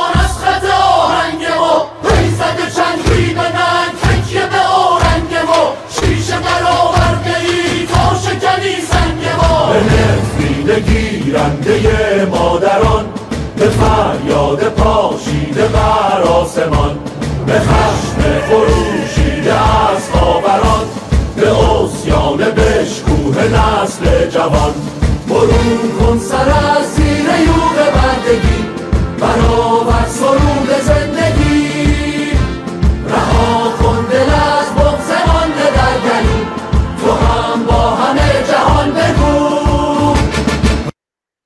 بله و امیدوارم که مردم هم سرشون رو از زیر خاک از زیر برف در بیارن اون بی تفاوت ها آیه اسماعیل وفای اقبایی گرامی هم اشاره کردم به آیاتی از قرآن فکر کنم برای اینکه دقت باشه من هم موقع آوردم روی تصویر سوره مائده آیه 82 و آیات دیگه ای که فرمودن رو در تصویر دیدیم که من یک بار دیگه هم با میکروفون رو بستم که صدا منعکس نشه. یک بار دیگه در تصویر اووردم لتجدن اشد الناس عداوة للذین آمنوا الیهود والذین اشرکوا ولتجدن اقربهم مودة للذین آمنوا الذین قالوا انا نصارى ذلك بانهم منهم بان منهم قسیسین و رهبانا و انهم لا یستکبرون که پنج تا ترجمه هم از این آیه دیدیم. آیه 82 سوره مائده و آیات دیگری که اشاره فرمودند. اون ویدئویی که بهش اشاره کردم که رد میشه از کنار زنان اسیر اسرائیلی و میگه اینها سبایا هستند کنیسهای جنسی هستند. ببینیم. و بعد یه ویدئویی از صدا و سیمای جمهوری اسلامی که یکی از مجریانشون دوباره اونجا میگه که اینا اسیر ما هستند و هر کاری می‌تونیم باشون بکنیم. سبايا باذن الله تعالى سبايا كلهم سبايا بله می‌بینید از کنار زنان و دختران اس- اسیر اسرائیلی رد میشه. میگه اینا سبایان کلهم سبایا. یک بار دیگه بشنوید. یعنی واقعا همون کنیز جنسی. سبايا باذن الله تعالى سبايا كلهم سبايا اکانت اسرائیلی و اینا در تحت تاثیر قرار دادن مردم سعی می‌کردن که عواطف مثلا مردم رو به دست بگیرن. وای مثلا این زن این- اینجوری شد. وای اون مثلا بچه این شکلی شد. اون مرد اسرائیلی مثلا آی زخمی شد و اینا. اولا اینا قاسبن. خب رفتن سرزمین یک کشوری و مثل که یکی بیاد خونه شما رو بگیره. بعد شما که می‌خوای اینو از خونت پرت کنی بیرون یکی کسی بیاد بگه آقا مثلا ناخونت کشیده شد این مثلا زخم شد. زخم شد که شد به جهنم که زخم شد به جهنم که کشته شدن. رفتن کشور فلسطین رو اشغال کردن. حالا مثلا ناراحتن این که چرا باشون بدرفتاری شده. راجع بقیه آدم ها هم زن و نمی‌دونم پیرزن و فلان و اینا هم که مثلا می‌گفتن ببینید ما که سرزمینی به اسم اسرائیل نداریم. اینها از کشورهای مختلف جمع شدن رفتن در یک سرزمین قصبی زندگی کنن. رفتن تو یک پادگان بزرگی به نام اسرائیل. همشون جزی از این معرکه زمینخواری و جنایت و قصاوت اسرائیلی هستن سهیونیست هستن. خب ترحمی ندارن اینا. یعنی اون که ما در ادبیات خودمون داریم ترحم بر پلنگ تیزدندان گناهکاری بود یا ستمکاری بود بر گوسفندان. واقعا رحم کردن به تک تک اینها چیزی جز خیانت به مردم فلسطین نیست. بله تاکید کنم ما نگاهمون انسانی نگاهمون به این دین و مذهب نیست. به همین هم خواهیم پرداخت. آیه اسماعیل وفای یغمایی گرامی هم پرداختند اما می‌بینید دیگه وقتی از انسانها انسانیت زدایی کنی dehumanization که خب توی مباحث دیگه و برنامه های قبلی هم ما مطرح کردیم. وقتی از انسانها انسانیت زدایی بشود بعد دیگه مسیر باز میشه برای هر جنایتی دیگه. فرقی نمی‌کنه. زن کودک مرد پیر جوان. و این مسئله که در طول تاریخ اسلام و البته در طول تاریخ یهودیت هم در مسیحیت هم رخ داده. این بحث dehumanization در جنگ جهانی دوم هم رخ داده. ما در برنامه های مقالاتی در این مورد خوندیم صحبت های قرائتی رو ببینیم.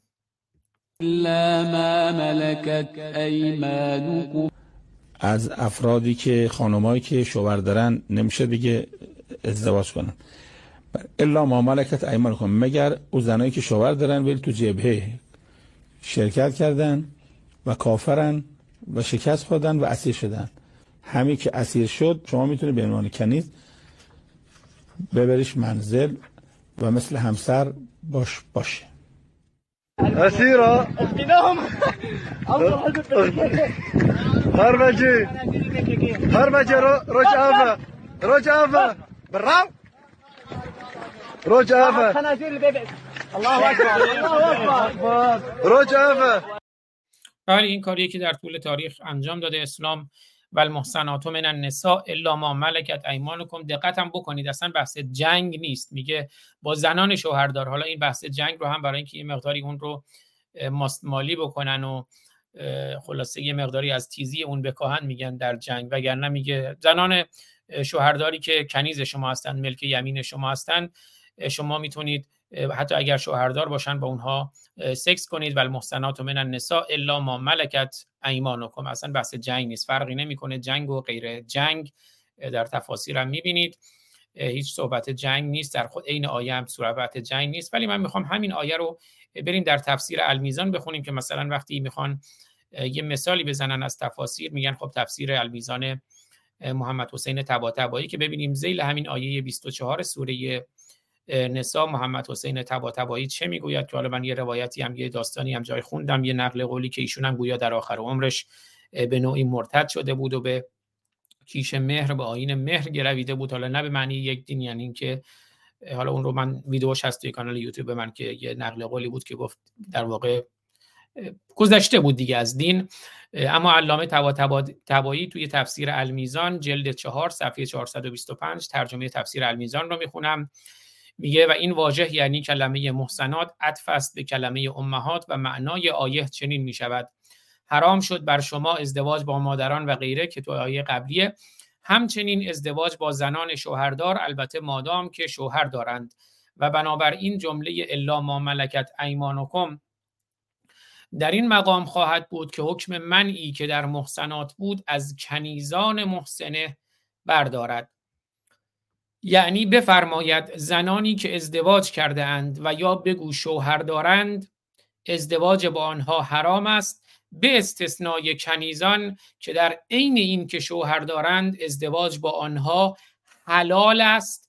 به این معنا که صاحب کنیز که او را شوهر داده می‌تواند بین کنیز و شوهرش حائل شود اونو بگیره و در مدت استبرا در مدتی که سکس با شوهر اصلیش نداره و در مدت استبرا نگذارد با شوهرش تماس بگیرد و آنگاه خودش با او همخوابگی نموده دوباره به شوهرش تحویل دهد. یعنی کنیز رو از شوهرش بگیره باهاش سکس کنه یا در اختیار کسی دیگه ای قرار بده که باهاش سکس کنه و بعد به شوهرش پس بده. و جالبه که محمد حسین طباطبایی میگه که سنت هم بر این معنا وارد شده. وقتی که میگه که سنت هم بر این معنا وارد شده یعنی پیامبر و امامان پیامبر و امامان جاکش هم همین کسافتکاری رو می‌کردن. بریم سراغ منابع اهل سنت.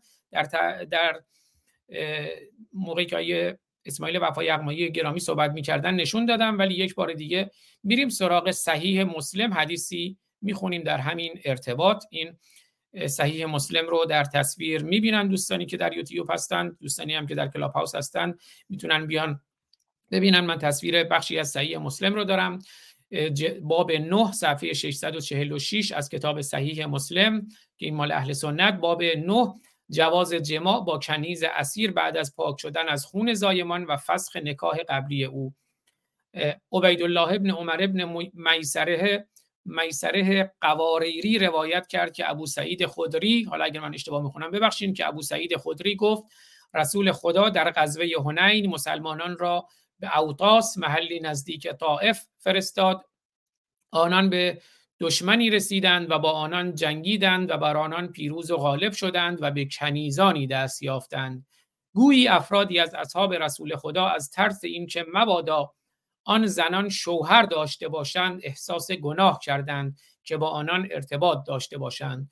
لذا خداوند نازل فرمود و المحسنات من النساء الا ما ملکت ایمانکم سوره نساء آیه 24 و ازدواج با زنان شوهردار مسلمان و غیر مسلمان بپرهیزید مگر کنیزانی که به تصرف شما در آمدند که این در جنگ در واقع ربطی نداره. تو آیه بحث جنگ نیست فرقی نمی‌کنه.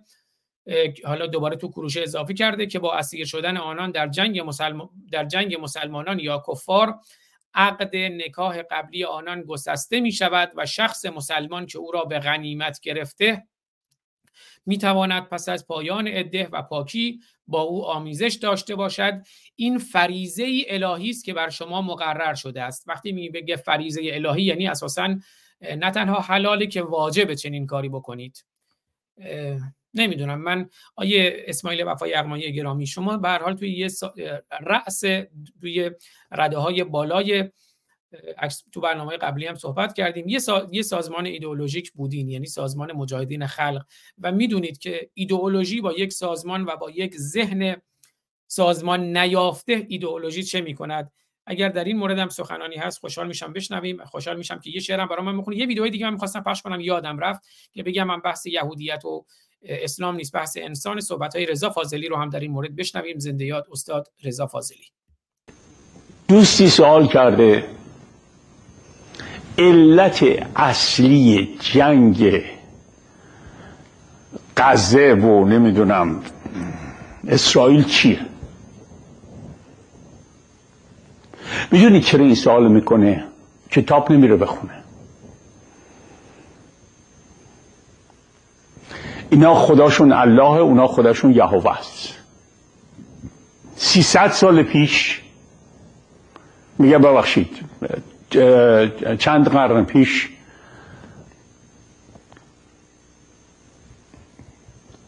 باورمندان الله با باورمندان پدر آسمانی 300 سال می جنگیدن همدیگر رو می کشتن نه الله ککش گزید نه پدر آسمانی. این الله هر وقت می‌خواد خودش همه اینا میشه.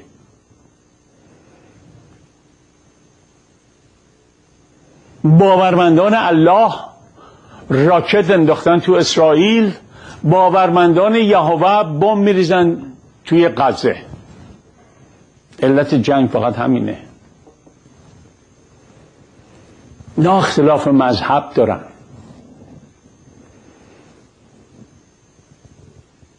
مذهبشون با هم متفاوته. و دین اسلام یهودیت رو می‌خواست از روز اول بین ببره. برای اینکه بهش نگن تو از اون کتاب ما کپی کردی. اینا می‌دونن که این کار رو نمی‌تونن بگن بکنن. اون کتاب موجوده. ولی کورکورانه دنبال همون حرفه میرن که محمد می‌خواست نسل یهودی ها رو برداره.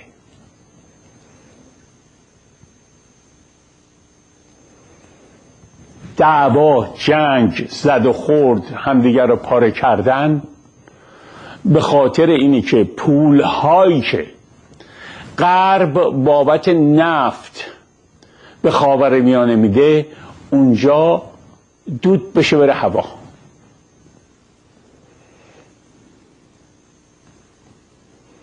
دلیلش چیه اسلامه.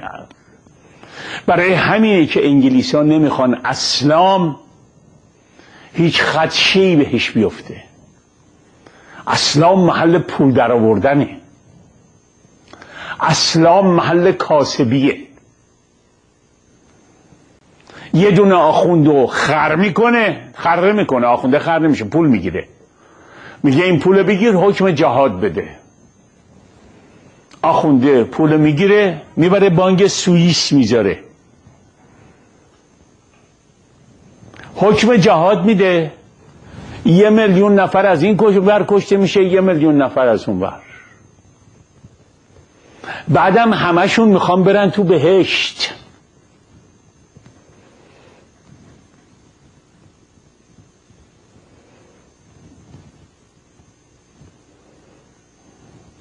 بابایی چی میگه؟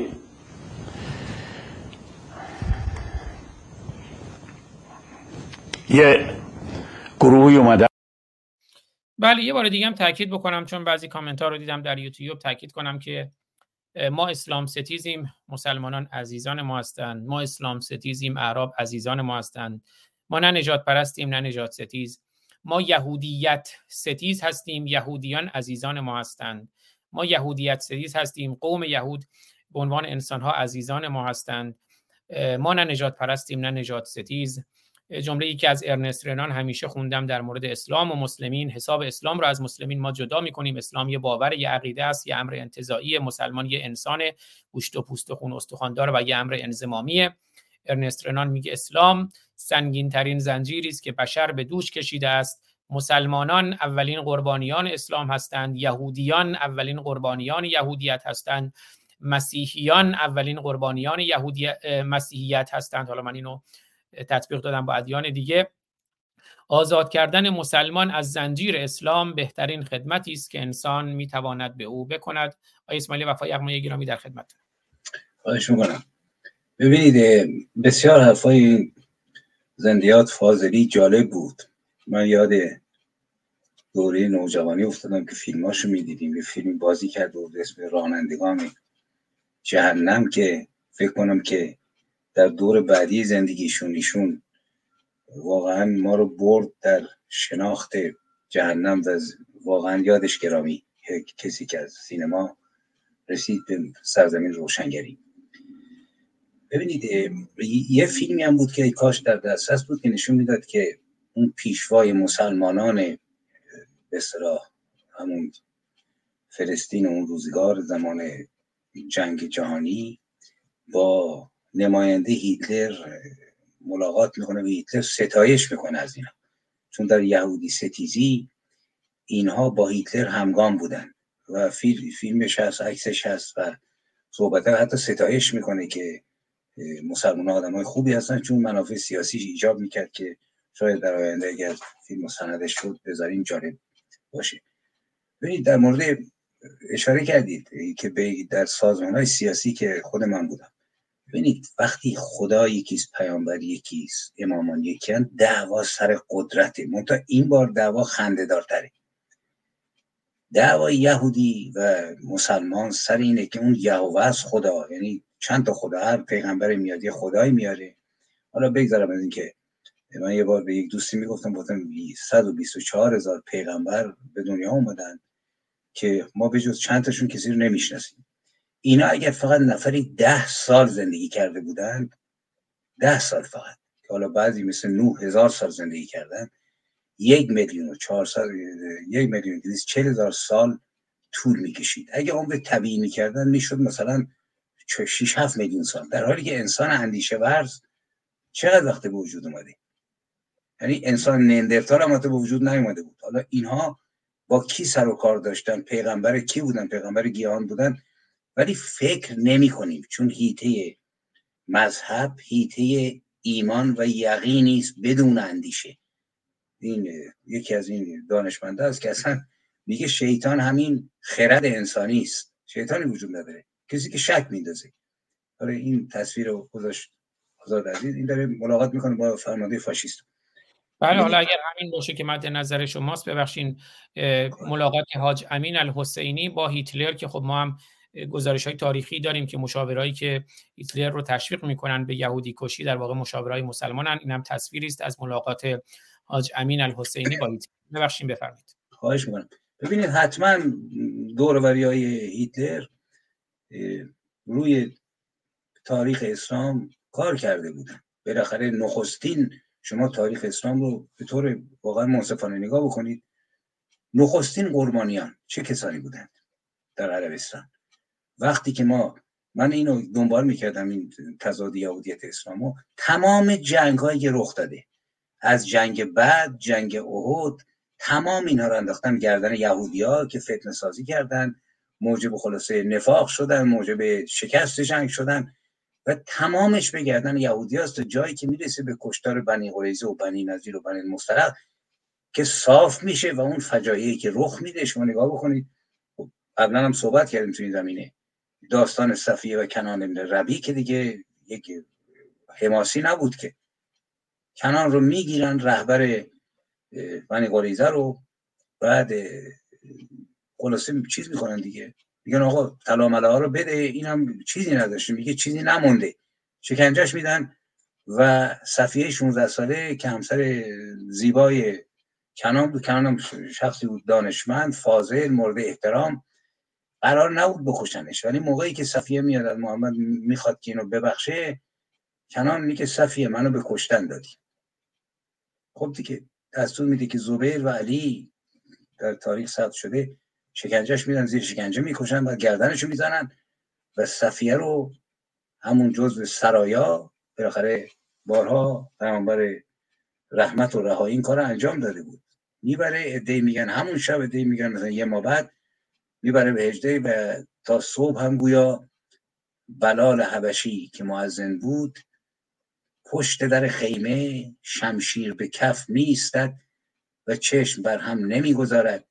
صبح که پیامبر میاد بیرون میگه چرا نخوابیدی؟ میگه که نگران جان شما بودم. زیرا زن شوهر کشته ای در خیمه بود که ممکن بود کاری بکنه علیه من پیشنهاد می‌کنم که واقعا این اسناد رو بخصوص این کتاب راز بزرگ محمدی معروف الرصافی نویسنده عراقی که خودش شاعر و نویسنده که کتاب بسیار ارزشمندی نوشته و منصفانه هم نوشته و حالا افکارش در پایان عمر چی بود؟ من نمی‌دونم ولی وصیت کرد که منو دور از همه دفع کنید در جایی که هیچ آدمی دورورم نباشه و کتابش تکان دهنده است. موقعی که آدم می‌بینه که برخلاف این که میگن آقا جون عمر ایران رو فتح کرد محمد علاقمند نبود.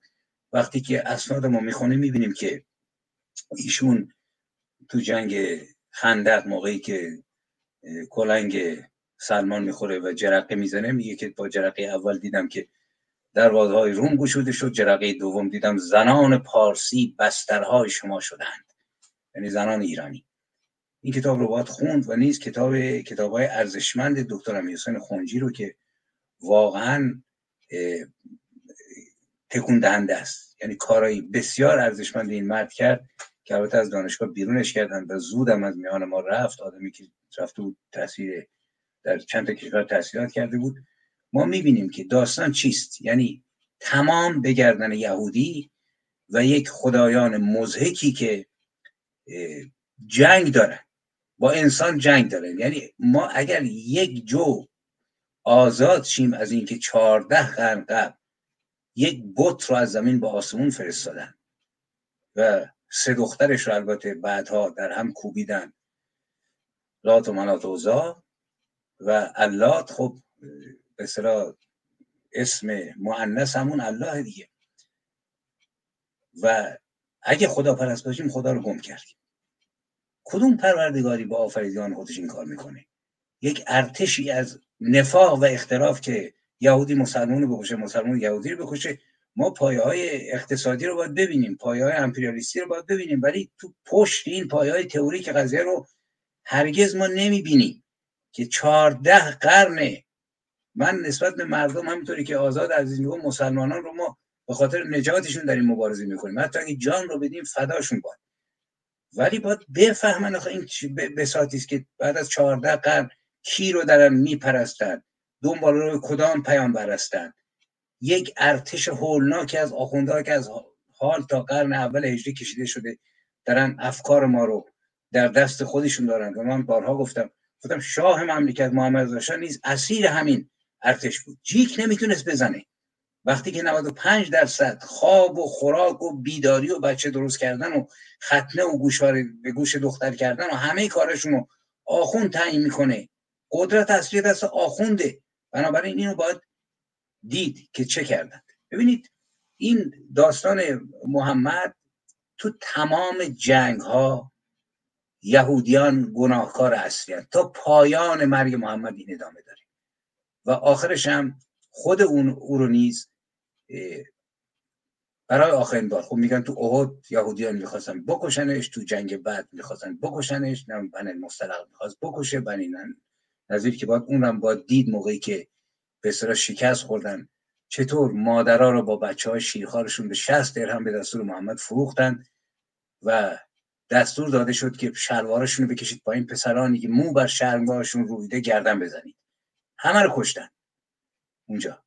و اینا رو باید دید. تا آخر. تا آخر اون این داستان یهودی ستیزی ادامه داره و ما تو این برنامه خوب گفتیم از غزه تا قادسیه تا غزه. ببینید نبرد قادسیه در حقیقت و اشغال ایران غزه ما بود. اینجا دیگه نمیشه گفت که آقا سرزمین اشغالی بود. در رابطه با اسرائیل میگن آقا فلسطین اشغالی. ولی ما الان با نبرد قادسیه ببینید دوستان هموطنان با ایران اشغالی روبرو هستیم. و اون فیلمی که آزاد گرامی گذاشت از اون کسی که داشت تعریف می‌کرد که کشته شد شد اون جوانی که داشت مزخرفات میبافت که احتمالا یا دنبال پول یا ذهنش یک دوش سمی گرفته مثل خیلی هایی که دنبال این افتادن. خب اینجا ما داریم چرا سه ساله الان از پنجاه هفت تا الان چرا پنج ساله که ما داریم این دین رحمت و رهایی رو تجربی می‌کنیم با اقتصادمون با سیغه رفتن ده ها هزار زن ایرانی. من یه نکته رو خدمت دوستان بگم. من موقعی از زندان محمد آزاد شدم در شهریور سال 56 دو سه ماه بعد یکی از استادان ارجمند دانشگاه که گرایش چپم داشت. یک بودجه ای رو تهیه کرده بود و از ماها به ما اعتماد داشت. گفت برید و تغییر بکنید که چند تا تعداد زنان تنفروش چقدر در ایران. چهار اکیپ ما شدیم. هر کدوم رفتیم چند تا شهر رو بررسی کردیم. تمام شهرهایی که مرکز به اصطلاح تنفروشی داشت. یزد اصفهان آبادان شیراز خرمشهر نمی‌دونم شهرهای مختلف. بعد از سه ماه کل ایران دادیم به استاد گرامی. شش هزار زن تنفروش رو ما به دست آوردیم. خب یه دم بودن توی درجه یک هتل اینا تعدادشون زیاد نبود برای ثروتمندا. 90 درصد اینا بی سواد بودن. شوهرشون کارگر بود مرده بود و خلاصه اثر استیصال. تو خود مشهد هم که من میدم دیگه. از بچه ها اتاقش و شبای سرد مشهد موقع اینا از خونه مشتری ها بیرون می‌کردن میومد اتاق من میخوابید اتاقش می‌داد به اینا که بخوابن. خودش هم بعدا تیربارون شد. امیر دها امیر محمد ابراهیم دها که دانشجوی دانشگاه الهیات بود و فرد بسیار شریفی بود پدرش هم قبلا روحانی بود که از لباس در اومده بود. ببینید 6 هزار نفر آدم زلیل و درمانده که به خاطر نان. زمان ما چه کردن؟ زن لیسانسی فوق لیسانسی سیغه رو شده. به نوامیس مردم چه کردن خواهران و مادران ما؟ چقدر کشتند از بچه این مملکت؟ فقط در فاصله سال 60 تا 70 چارده هزار نفر بر اساس اسناد حقوق بشر تیربارون شدن توی مملکت. یعنی 20 برابر تمام دوران پنجاه و چند ساله پهلوی. چه کسی این کارو کرد؟ نان مردم. هفته گذشته سی درصد گرون شده. یعنی بلایی نیست که این اشغالگران بر سر ما نیاورده باشند و قادسیه ای که به گردن عمر میندازند. الان ما اسیر این حضرات هستیم. شما نگاه بکنید در تاریخ ایران اگه نگاه بکنید ما سه بار حکومت اسلامی داشتیم. البته نه سراسری. اولیش حکومت علویانی بود که زیدی مسلک بودند در شمال کشور. مدت چند دهه حاکم بودند و تا بخواید جنایت کردند. من جمله اینا همزمان یعقوب لیس بودند. یک بار که مردم دیگه به امان اومده بودند از کارهای اینا اینا مهاجرینی بودند که اومدن ایران پناهنده شدن بعد قدرت گرفتن مردم خر کردن و حکومت رو انداختن. دو هزار نفر رو به خاطر اینکه مردم گرگان موقعی که این امیر زیدی مسرک علوی تبار رفته بود بیرون گرایش پیدا کرده بودن به یعقوب موقعی برگشت. اینا فکر کردن که این رفته دیگه نمیاد. دو هزار نفر دست و پاشون رو برید. این اولین حکومت علوی اسلامی ماست در شمال. بعد ما حکومت سربداران رو داریم که دومین حکومت اسلامی است که ما داریم. شما نگاه بکنید این آقای پتروشفسکی و نمی‌دونم نویسندگان چپ و حتی نویسندگان داخلی کشور کلی تعریف تمجید. سربداران خراسان. سربداران خراسان یه حکومت جنایتکاری بود که از 12 13 تا امیرش 11 تاشون هم دیگه رو کشتن. ترور کردن. خنجر تو شکم هم فرو کردن. من جمله عبدالرزاق نخستین پهلوان معمور مالیاتی ایرخان مغول بود که رفته بود کرمان. چند صد هزار دینار مالیات گرفته بود. رفته بود خرج الواتی کرده بود بر نمیگشت. میترسید که برگرده و امیر ازش پولا رو بخواد. تو همین موقع امیر کشته شد و مرد عبدالرزاق برگشت و پرچم شورش رو برافراشت و داستان سربداران شروع شد. شما من پیشنهاد می‌کنم بخوانید دوران سربداران رو. از سرکوب از دستگاه اطلاعاتی هولناکی که میگن هر کس می‌خواست بره به سراغ امیر سربدار دعوتش می‌کرد خلاصه وصیت نامش می نوشت و می‌رفت. 300 400 تا زن تنفروش رو زنده انداختن تو چاه روشون سنگ ریختن. این دومین حکومت سومین حکومت حکومت علوی تبار اسلامی کامل و درستی است که با خمینی شروع شد که تمام ایران رو زیر سیطره خودش گرفت و نیازی نیست که این آقایی که در تلویزیون این خلاصه حماسی ایرانی زبان میاد میگه آقا می‌کشن اشکال نداره باید بکشن اینا مردم دارن تجربه می‌کنن مردم ایران. مردم ایران سرشار از نفرت و خشمند. جنبش زنان زایده جنایات آخوندهای علوی تباره. و متاسفانه هنوز ما اپوزیسیونی نداریم که خودشو نشون بده یا متحد باشه. وگرنه جارو می‌شدید با جاروهای آهنینی مردم. این داستان ایناست. حادثیه ای که ما الان شاهدشیم. حال شما برید. یه مقداری واقعا نگاه بکنیم که این بساتی که این مورخان اسلامی رو انداختن که آقا جان اولا عمر حمله کرد تقصیر علی نبود علی هم بود و اتفاقا به عمر گفت نرو برای اینکه اگر تو بری کشته میشی خلیفه و بنیادها میپاشه. رفتن گرفتن چهار جنگ بود. جنگ اول ایرانی ها موفق شدن منتها به دلیل آشفته ایران به دلیل ضعف به دلیل نابود شدن ده دوازده تا پادشاه و امیر در ظرف 7 ده سال. ایران در حقیقت پایاش ویران شده بود اینا گرفتن. و نبرد قادسیه و نبردهای دیگه خلاصه سپاه اسلام در سال 635 سعد ابن عبی وقاص شد سردار و اومد قادسیه و بعد جنگ های دیگر ما داریم که سرانجام گرد سوم شکست می‌خوره و داستان های شگفت آور که میشه رفت دید که چرا شکست خوردیم چه کسانی پیوستن همسال جناب سلمان فارسی.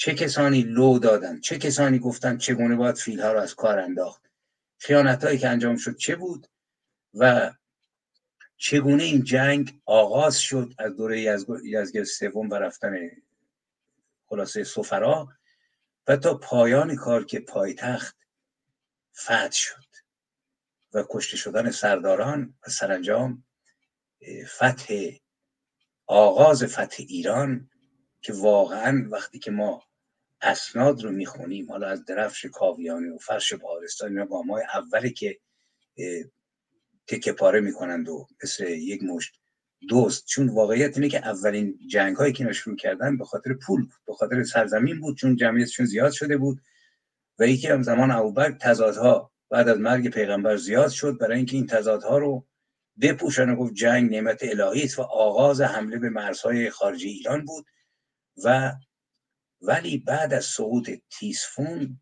که خب هفت شهر درون هم بود در کنار هم بود و مرکز قدرت یک امپراتوری بزرگ باید بریم بخونیم که چه بود در زمان سلوکیان چطور ساخته شد بعد چطور رشد کرد چه حوادثی اتفاق افتاد و سرانجام موقعی که فتح شد موقعی که غارت شهر شروع شد ببینید الان ما می‌بینیم داستان اسرائیل رو.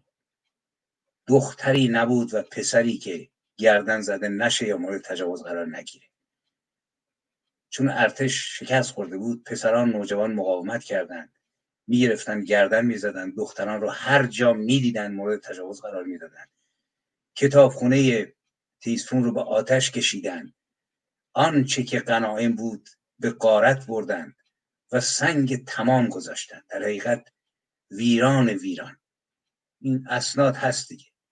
پس از حجوم اینها به قدری از ایرانیان سر بریدند که دیگر جایی برای دفن اجساد نبود و سرهای بریده تپه ساخته شد و چون به مدائن رسیدند ادهی که فرار کرده بودند هزیمتیان اعراب نیز به مدائن رسیدند. این سند دارم می‌خونند و خلاصه کاری کردند که قحطی افتاد و مردم شروع کردن به خوردن سگ و گربه. بعد آمارها رو دادن. کشتار خالد ابن ولید که قسم خورده بود اینقدر از ایرانی ها بکشم که خونشان تبدیل به نهر بشه و چون پارسیان مقبول شدن. اینا اصلا که اصلا راحت می‌تونید تو آثار دکتر کنجی ببینید. تو آثار بسیاری از نویسندگانی کنار نوشتن. سه روز میگن آب رود که کنار جنگ شده بود خونین بود. هجده هزار نفر رو گردن زدن. کشتگان پارسیان در آلیس بالغ بر هفتاد هزار نفر بود. در جنگ نهاوند در سال 22 هجری مقدسی گوید دسته های ایرانی در آنجا 400 هزار تن بودند و از خود مقاومت نشان دادند و عرب از ایشان چنان کشتند که به شمار نیاید. در فتح شوشتر مردم از آهن تیغهای تیز سلبه ساخته بودند و در صحرا ریختند و بعد از فتح شوشتر اعراب به قتل و غارت پرداختند. آنهایی که فرمان نبردند گردن زدند زنان را فروختند و تجاوز کردند. در سیستان. ببینید من اگه بخوام سند بخونم یک ساعت باید سند بخونم براتون. از کشتارها. اینها چیزایی که روی ولی به خاطر این ابر مسمومی که روی ذهن ما ریخته بود ما اصلا حاضر نبودیم چشممون رو باز بکنیم که. این کتاب وجود داشت. الرصافی پنجاه سال قبل نوشته. جناب امیر حسین خونجی علی دشتی که می‌دونم زرین کوب که البته زرین کوب با ملایمت نوشته ولی الان تمام اسناد اومده بیرون. نخستین اینه که آدم جرأت دانستن داشته باشه. شعار روشنگری. خیلی جرأت دانستن نداریم ما. یعنی میترسیم. بفهمیم بترسیم. خدا عصبانی بشه. و به جهنم که عصبانی بشه. این پروردگار قابل ستایشه؟ این خدایی است که در گات ها ما قبلا میپرستیدیم و پندار نیک و گفتار نیک کردار نیک. به اصطلاح سرلوحش بود. یعنی قادسیه در ایران ادامه داره فقط در غزه نیست در اسرائیل نیست. در سرزمین اشغال شده ما توسط مشتی شیخ جبل عاملیه. از لبنان آمده احسایی بحرینی که مال و جان و ناموس 85 میلیون ایرانی رو به غارت بردن و درن جلوی چشم ما بچه‌هامون می‌کشن دخترامون می‌کشن تجاوز می‌کنن کور می‌کنن. کاری کردن که تو فیلم ها دیدید بچه سیستانی باید شیر سگ بخوره با برادرش که گرسنگیشو بنشاند و یکی دیگه رو که فیلمش اومده میگه من فقط نون خوش می‌خوریم. کجا مملکت اینجوری بود؟ یعنی ما تو جهنم آخونده داریم زندگی می‌کنیم و این غذا و اینا یک پوشی است که این جهنم راستین غذا رو که ایرانه و اسرائیلی که ایرانه و سرزمین اشغال شده واقعی یک میلیون و هزار چند اندی کیلومتر رو گرفتن اینا و دارن خاکش رو میدزدن از بوشه می‌برن میفروشن آبش رو میدزدن ناموسش رو میدزدن خون ملت رو میدزدن. می‌کشن ظرف سه ماه چهار ماه. یک سال 500 600 تا دختر و پسر ایرانی رو کشتن تو خیابونا به خاطر اینکه نمی‌خوان این کسافتی رو که اسلام به سرش گذاشته روی سرشون بذارن. و دریغا که هنوز برخی از اپوزیسیون این روسریشون رو چهار تا گره دیگه هم زدن. و همینجا من بگم اپوزیسیونی که خدا و پیغمبرش یکیست با اینا. حالا اسمش نمی‌دونم ولی فقیه مسلمین باشه عوض کن بکن رهبر عقیدتی. شوخی که نداریم که. اینقدر تو سر ساواک می‌زنیم. آقا ساواک رو باید نقدش کرد ولی ساواک هرگز علیه یک رزمنده که سی سال جنگیده به خاطرشون خودم دارم مثال می‌زنم. از 20 سالگی تا 52 سالگی. 400 تا اطلاعیه نمیده که فلانی وزارت اطلاعاته. این می‌خواد حاکم بشه. و زن سابقش نمیره پشت تلویزیون که بگه شوهر من اطلاعاتی است. پسر من که بعد از 19 سال اومده منو ببینه اطلاعاتی است. من علاقه ای ندارم دردهای فردی رو بگم. من بیشتر موضوع برام مهمه.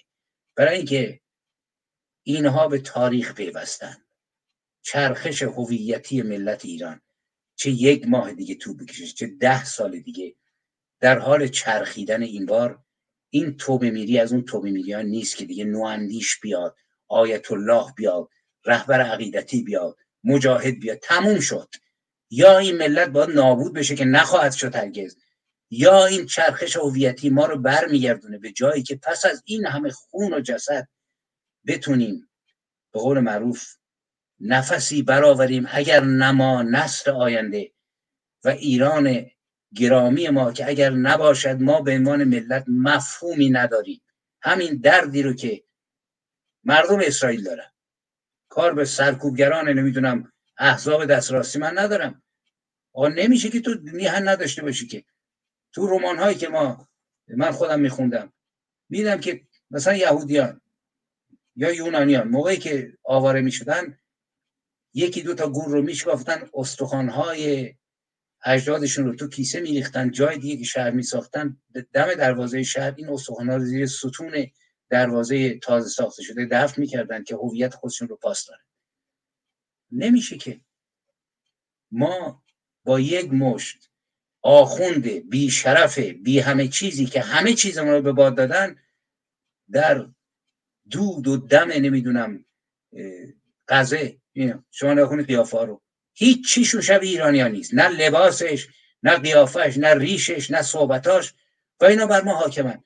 واقعا شرماوره من چندین بار خب تهدید کردن گفتم که موندن تو این دنیا با وجود شما اصلا ارزش نداره. اگر آدم نمیره کشته نشا ده شایی نمیارزه این زندگی. جز رنج جز دیدن یه مش کفتار جنایتکار برای صحبت زیاده. اگر که آزاد گرامی صحبت داره بکنه. اگر من شعری دیگه براتون می‌خونم و خلاصه تا بله ممنون میشم که شعر رو هم بخونید. اما قبلش من در تایید صحبت های شما یه نکته عرض کنم چون فرمودین اون چرخش هویتی رو خود اینا هم می‌دونن. این جمله علم الهدا رو می‌بینید که میگه اگه گفتمان دینی جامعه سقوط کنه سقوط نظام قطعیه. برای همین من همیشه تاکید داشتم توی برنامه های من. حتی می‌بینید لوگوی ما براندازان و ما مرتدان روی همدیگه میاد و میره مثل یه پرده که الان داره پخش میشه. به ما میگن کار به اسلام نداشته باشید. من همیشه گفتم مگر میشه که با جمهوری اسلامی که جمهوری قطعا نیست و اسلامی قطعا هست مبارزه کرده با اسلام مبارزه نکرد اما خب مردم آگاه شدن. این چرخش این پارادایم شیخ شیفت پارادایم شیفت این چرخش گفتمانی شکل گرفته مردم آگاه شدن گفتمان دینی جامعه سقوط کرده و سقوط نظام هم قطعی است بنابراین. اما علم الهداها فهمیدن این رو اما بعضی هنوز به ما میگن با اسلام کار نداشته باشید. همینجوری که آیه اسماعیل وفا یغمایی گرامی صحبت می‌کردن من هین صحبت های ایشون ویدئویی رو آوردم اشاره کردن. منم الان اولین بار رفتم دیدم. اما رفتم توی یوتیوب. ویدئوی جالبی هم هست. حالا امیدوارم دوستانی که می‌تونن زیرنویس کنن این رو به فارسی زیرنویس کنن در مورد همون همدستی هیتلر آلمان نازی با حاج امین الحسینی و مشاوران اسلامی برای یهود کشی که ویدئویی هست که توی یوتیوب در یک کانال یوتیوبی هست به نام World War Two که کانال یوتیوبی تایید شده است 843 هزار تا subscriber داره. و عنوان ویدیو این هست The Nazi Islam همدستی همراهی همگامی و اتحاد اسلام و نازی که در مورد همین حاج امین الحسینی هست. ویدیو ویدیو جالبی هست. امیدوارم دوستان خودشون برن این ویدیو رو ببینن. اگر بتونن زیرنویس فارسیش رو هم انجام بدن. اگه لطف کنم برای منم بفرستن که تو برنامه پخش کنم. خیلی سپاسگزار میشم. همینجوری که پخش می‌شد نکات جالبی بود. من مثلا بدیدم این حاج امین الحسینی اصلا میره توی ارتش حزب نازی و از افسران اونها سان می‌بینه. خب همیشه این نکته بوده که کشتار یهودیان توسط آلمان هیتلری و حزب نازی با مشاورت و دستورهای قرآنی در, در واقع صورت گرفته که این یک مستندی است که خیلی مستند به شواهد تاریخی این رو مطرح می‌کنه. یه خوش آمد بگم به کوروش سلیمانی گرامی دیدم. کامنتی هم نوشته بودن. برای ما دو تا از کارتوناشون هم دیدیم. همینجوری که صحبت می‌کردن آقای اسماعیل وفا یغمای گرامی. یه کارتونی بود از موسا که می‌گفت قتل مکن اما بعد ده فرمان اما شمشیر خودش آخته به خون بود. خب کوروش سلیمانی خودشون یهودی سابق هستن. البته از نظر اسرائیلی بودن همچنان خودشون رو از نظر نژادی از حالا ما باوری که به نژاد نداریم اما به لحاظ اون ملیتشون خودشون رو یهودی می‌دونن. چون می‌دونیم ما یه یهودی ملیتی داریم یه یهودی دینی. به لحاظ ملیت خودشون رو یهودی می‌دونن اما از دین یهودیت به عنوان یک دین خارج شدن. الان هم خب برنامه‌ای دارن روزهای یک شنبه در کانال یوتیوب منم پخش میشه. به عنوان باور کنید کوروش سلیمانی هم خب از کارتونیست های نشریه توفیق بودن. حالا به منم میگه نگو. کارتون های خیلی جالبی هم دارن. حالا داستان زندگیشون رو هم گفتن. توی برنامه های مختلف دو تا کارتون هم ازشون دیدیم. یه کارتون اهل کتاب رو امروز دیدیم و یه کارتون قتل مکان موسی کارتون خود موسی پیامبر یهودیت. و خیلی سپاسگزارم از همه عزیزانی که در کنار ما هستن. من می‌خوام دو تا نکته رو بگم بعد در خدمت های اسماعیل وفا یغمایی باشیم. مردم اون چرخش هویتی گفتم شکل گرفته اون چرخش گفتمانی پارادایم شیفت هم شکل گرفته. برای همین هست که توی ورزشگاه ایران جمع توی بازی پرسپولیس جمعیت بلند میشه. همون روزی که جمهوری اسلامی با تمام قوا داره اسرائیل رو می‌خواد نابود کنه و جوونا اونجا بلند میشن میگن پرچم فلسطین رو بکن تو کونت بعد دیدم خود اتفاقا صفیه موساد اومده بود زیر یکی از توییت های یهودی ستیزانه یا خامنه ای همین ویدیو رو گذاشته بود و البته خب خیلی در سراسر جهان پخش شد. بعد یکی از دوستانم این ویدیو برای من فرستاد که یه کارتونی هم بود در این زمینه از یه کارتونیستی به اسم گربه که اون رو گذاشته اون کارتون رو روی این ویدیو ببینیم. یه نکته دیگه عرض می‌کنم بعد در خدمت های اسماعیل وفا یغمایی خواهیم بود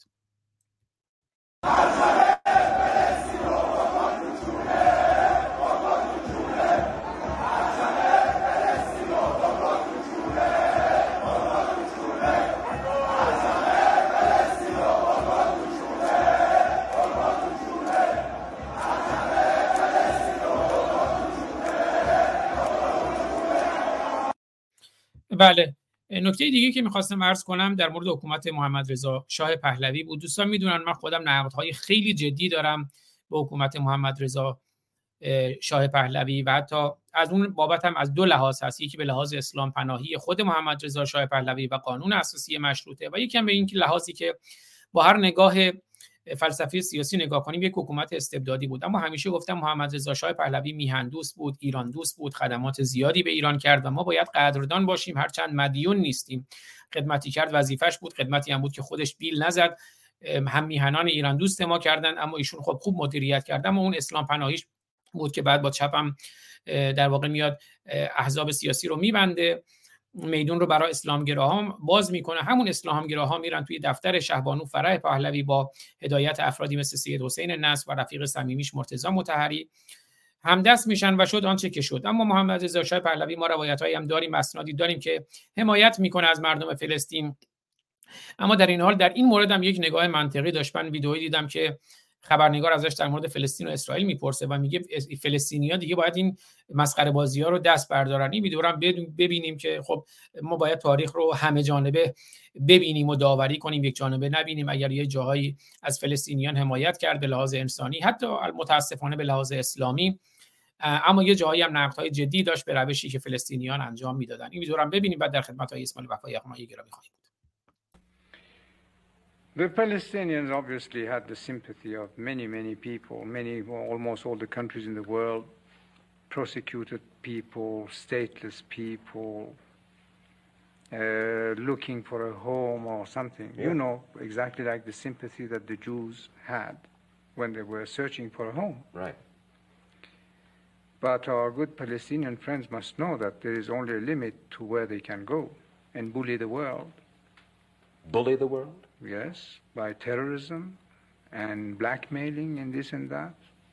You know perfectly well, Your Majesty, that the leaders of the Arab world find the Palestinians as much a problem almost as the Israelis do. Isn't that a fact? What I can say is that they should really open their eyes, reassert their situation, and if there is a hierarchy and someone there in command. Of the Palestinians, you mean? Of the Palestinians to start a new policy because the actual one is going to lead them nowhere. With whom do they really have understanding? With uh, Assad, with Sadat, with Hussein? That's a very good question. They have none with any of these leaders? Not to my knowledge. And they seem to be out of control. It seems so today. And what about the Arab leader who supports the Palestinians, the terrorists, with his oil money, Muammar Gaddafi of Libya? He's crazy. You, you really believe that? Oh, yes. No doubt. The man is absolutely irresponsible and crazy. We moved بله میبینید در صورت میگه فلسطینیا سیمپاتی همدردی و همراهی ما رو دارن اما باید متوقف کنن این قلدری کردن رو این بولی کردن رو این گسترش تروریسم رو استفاده از روش های تروریستی رو. از معمر قذافی می‌پرسه میگه اصلا این معمر قذافی دیوانه است. در مورد رهبران اسلامی می‌پرسه که حالا دیگه من نمی‌خوام این رو ترجمه رو دوستان خودشون میرن می‌بینن می‌خونن. آیه اسماعیل وفا یغمای گرامی البته ما قرارم بود دو ساعت بیشتر مزاحم شما نشیم. البته من تا یک ساعت دیگه می‌تونم باشم اما نمی‌خوام وقت شما رو بگیرم. به حال در اختیار خودتون تا حداقل یک ساعت حد اکثر یک ساعت دیگه من می‌تونم در خدمتتون باشم. حالا یک ساعت یک کم بیشترم اگه شما وقت داشته باشین با افتخار در خدمتتون خواهم بود. در خدمتتونم بفرمایید. من با درود مجدد ببینید. صحبت که زیاده. حالا منم فرصت دارم ولی تو همین زمینه میشه صحبت کرد. ولی من یک شعری براتون می‌خونم که خودتون اشاره کردید که به دیگر خر نمی‌شویم. ولی از محمد رضا شاه گفتید من پیشنهاد می‌کنم یک بار خوبه که یه برنامه داشته باشیم که اصلا از همه نقاط ضعف و قوت صحبت بکنیم. برای اینکه خود من تو این زمینه خیلی فکر کردم. من دو سال خورده ای زندانی بودم. خوب بد و اینه دیدم.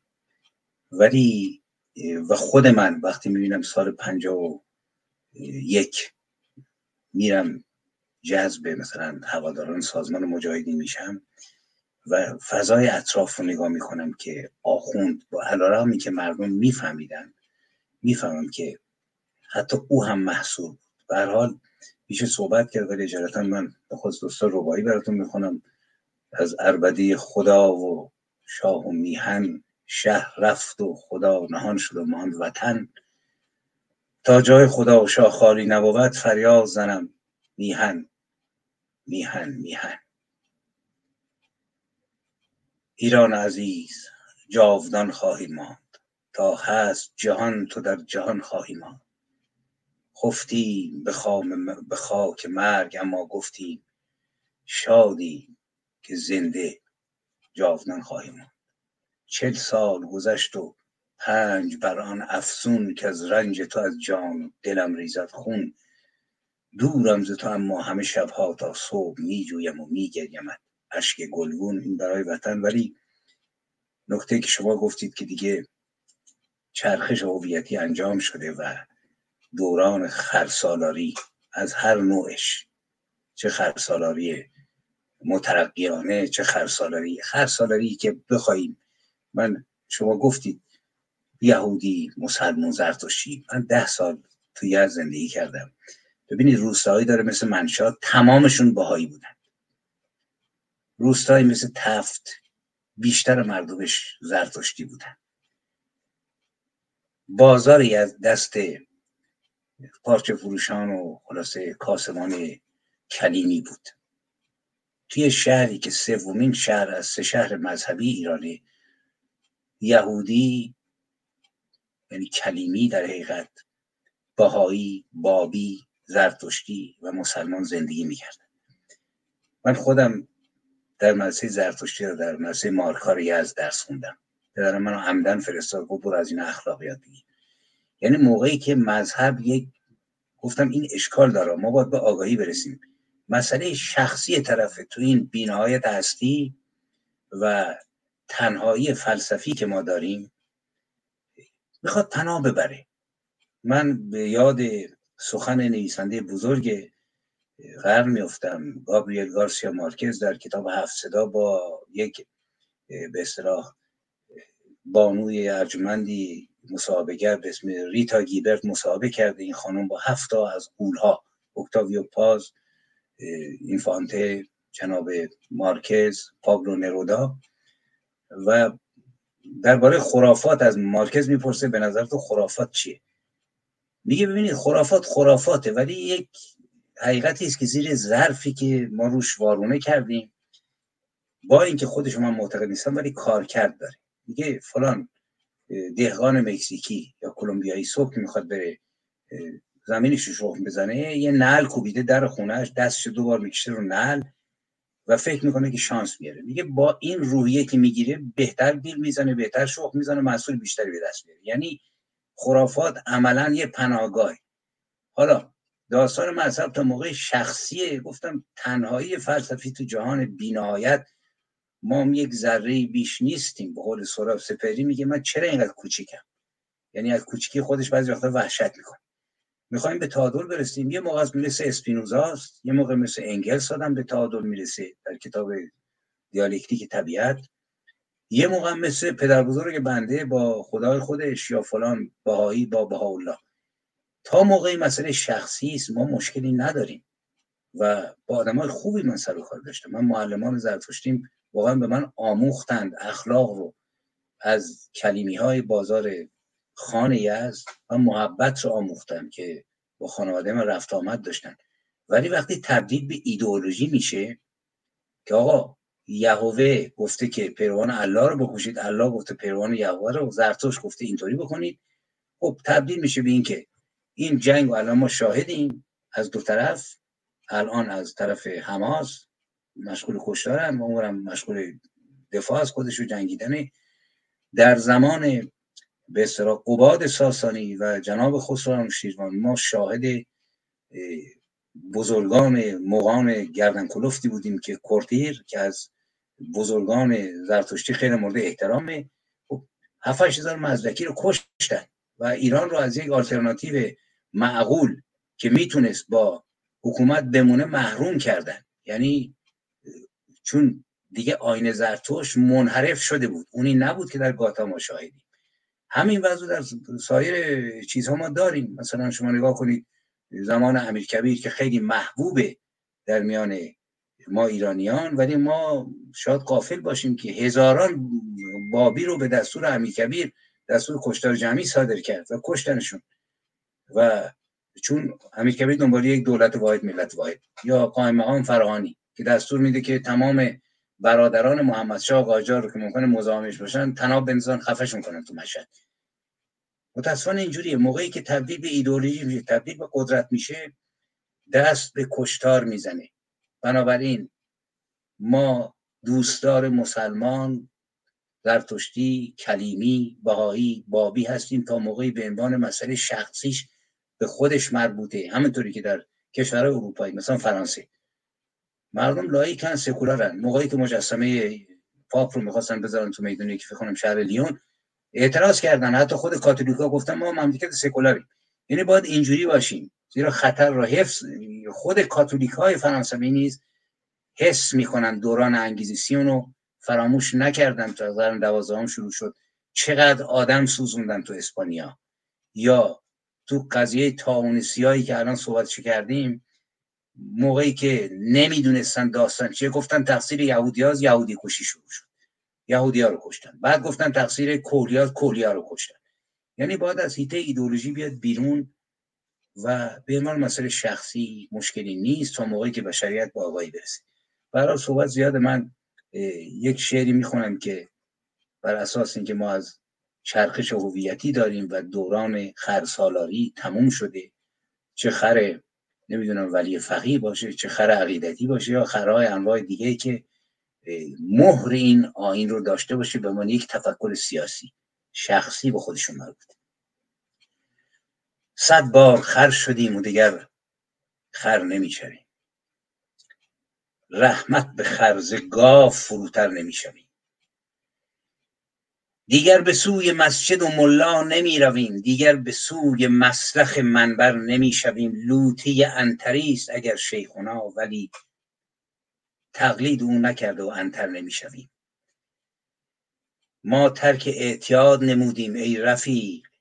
دیگر پی شنیدن عرعر نمی شویم سر را دیگر به قبله این دین نمی نهیم. اندر پی خدا و پیامبر نمی شویم جای خدایمان به خدا درد می کند اندر رکوع و سجده چو چنبر نمی شویم دیگر فریب قصه سلمان نمی‌خوریم. از نعره بلال خر و کر نمی‌شویم ما را نماد بابک و یعقوب بودند. مبهوت پهلوانی صفدر نمی‌شویم مسهور قهرمانی آن خسم خاک ما یعنی کننده در خیبر نمی‌شویم روداب مام ما و بود زال زر پدر جز رو به سوی این دو دلاور نمی‌شویم. گفتندمان معاویه بد بوده این درست. ما همچنین اسیر ابوذر نمی‌شویم. قنبر غلام بوده علی را ولیک ما هرگز غلام و برده چو قنبر نمی‌شویم. از بعد چهارده صده نکبت ز دست دین نی سوی فاطمه و نه حیدر نمی‌شویم. گفتند از معاویه مسموم شد حسن. سوی حسن به اشک و رخ تر نمی‌شویم. ز اسلام زندگانی ما پر ز زهرهاست. ما سوی یک فسانه دیگر نمی‌شویم.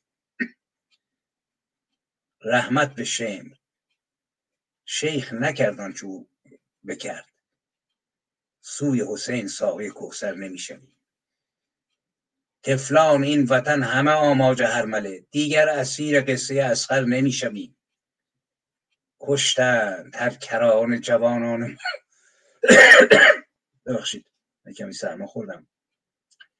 کشتند هر کران جوانان ما دیگر مغموم از شهادت اکبر نمی‌شویم ز اسلام مادران وطن غرق اشک و خون رهجو به سوی زینب مستر نمی‌شویم. گردآفریدها همه بر دار و محبسند. ما در پی صدیقه اطهر نمی‌شویم. سجاد را بنه که نویسد صحیفه ها نی سوی او. نه باقر و جعفر نمی‌شویم. ما را صحیفه دفتر خیام و حافظ است. آری سوی صحیفه دیگر نمی‌شویم. با آن صحیفه ها و احادیث ای عزیز جز تا کمین شیخ مزور نمی‌شویم. جز تا به سر طویله و استبل شیخنا جز تا مقام اشتر و استر نمی‌شویم. جز تا خلای دین که بریند به مغز ما جز تا حریم جهل مکرر نمی‌شویم. چاه خلاص این و ندین. آی مؤمنان با چاه مستراح معطر نمی‌شویم. از آستان موسی کاظم و محبسش سر تافتیم. باز بر این در نمی‌شویم آقا رضا. برو که پس از قرنهای قرن مسهور بغبغوی کبوتر نمی‌شویم. بعد از رضا تقی و نقی وانهاده ایم زان پس به سوی منزل اسکر نمی‌شویم. در بیت اسکری ز فریب چهار شیخ در ژرف چاه سال مقعر نمی‌شویم مهدی به چاه خفته هزار و دویست سال وارد به چاه آی برادر نمی‌شویم موعود ما خدای خرد یا خرد خداست جز با وجود این دو منور نمی‌شویم در طول چهارده سده با پوزش از الاغ خر بوده ای. لیک دیگر خر نمی‌شویم. باش. حال سخن زیاد است و با هم صحبت خواهیم داشت در برنامه دیگه و این درد تاریخی رو صحبت می‌کنیم. به خصوص که شادی اینه که نسلی هست که قدرت دانستن داره.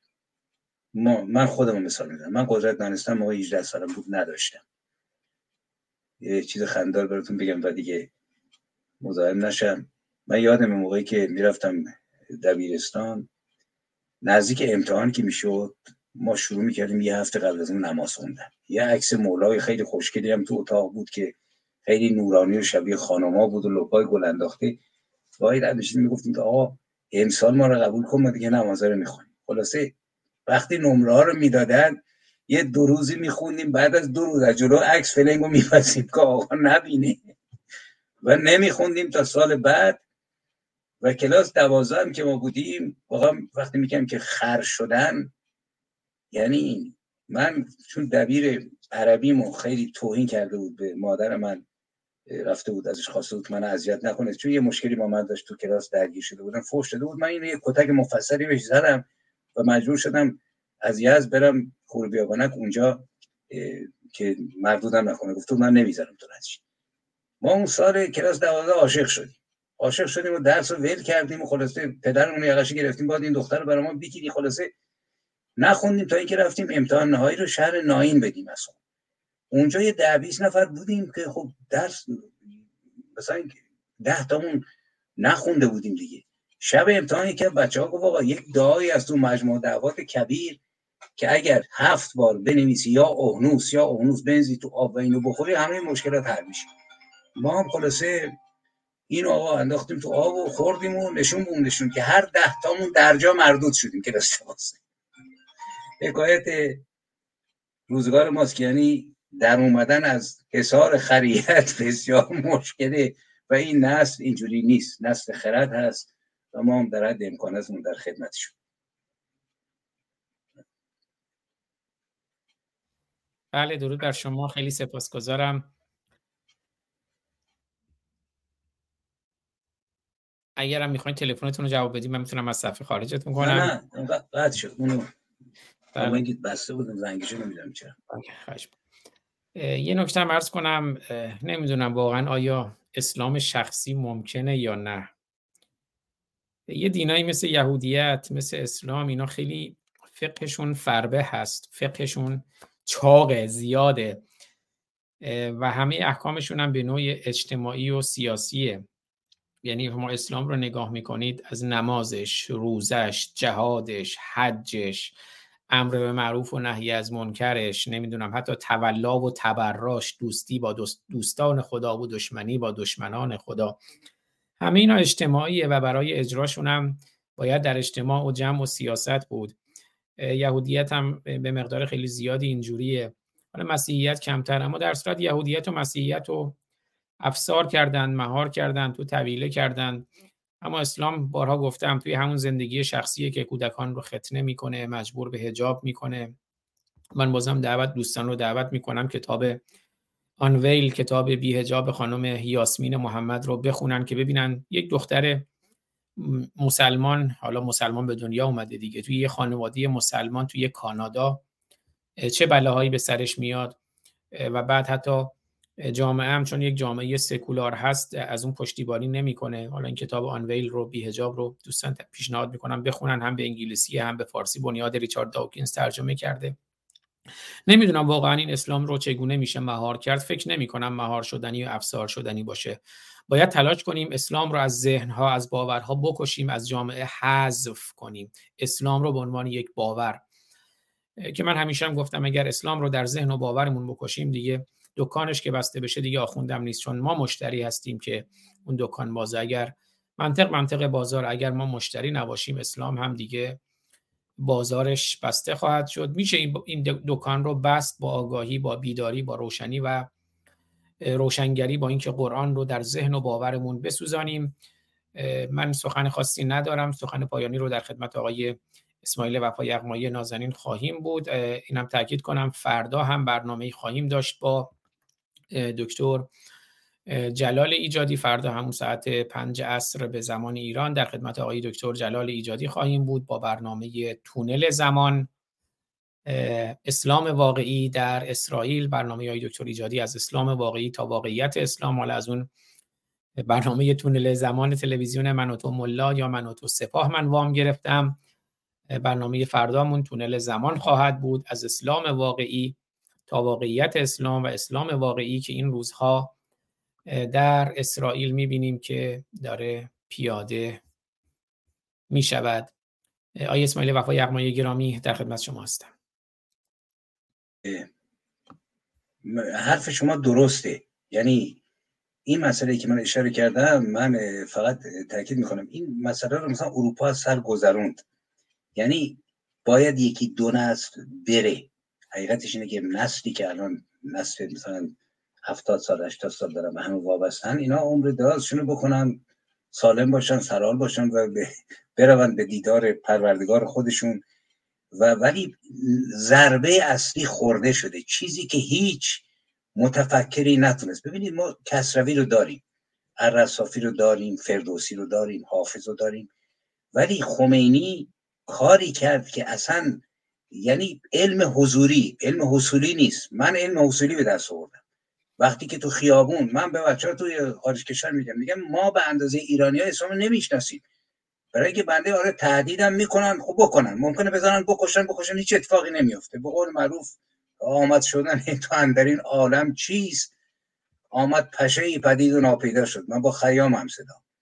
و ولی تو داخل کشور خود آخونده می‌دونن ضربه ای که خورده به این آین و نفرت مردم برانگیخته. شما حتما خبر دارید تعداد زیادی از جوانان نه اینکه پراتیکان باشن یا عملی. زرتشتی شدن. کسایی می‌خوان دین داشته باشن من خبر دارم خیلی دارم میگه یا میاد ازدواج بکنه به پدر عروس میشه که میگه که من می‌خوام دختر شما رو باش زندگی کنم. دوستش دارم ولی من مسلمان نیستم. میگه مبارک باشه با هم زندگی کنید یعنی ضربه خورده شده این ضربه هم علم حضوری مردم کسب کرده و سرشار از نفرتن. قیافه های آخونده هر کدومشون منزه صد تا کتاب کسروی نفرت برمیانگیزه نسبت حرفاشون وقتی آدم میگه آقا امام حسن مرد تابوتشو خودش از پشت گرفته بود خودش هم جنازه خوابیده. خب هیچ درازگوش اینو باور نمی‌کنه تو شرایط کنونی. و این نسلی که وای میسه جلو گلوله.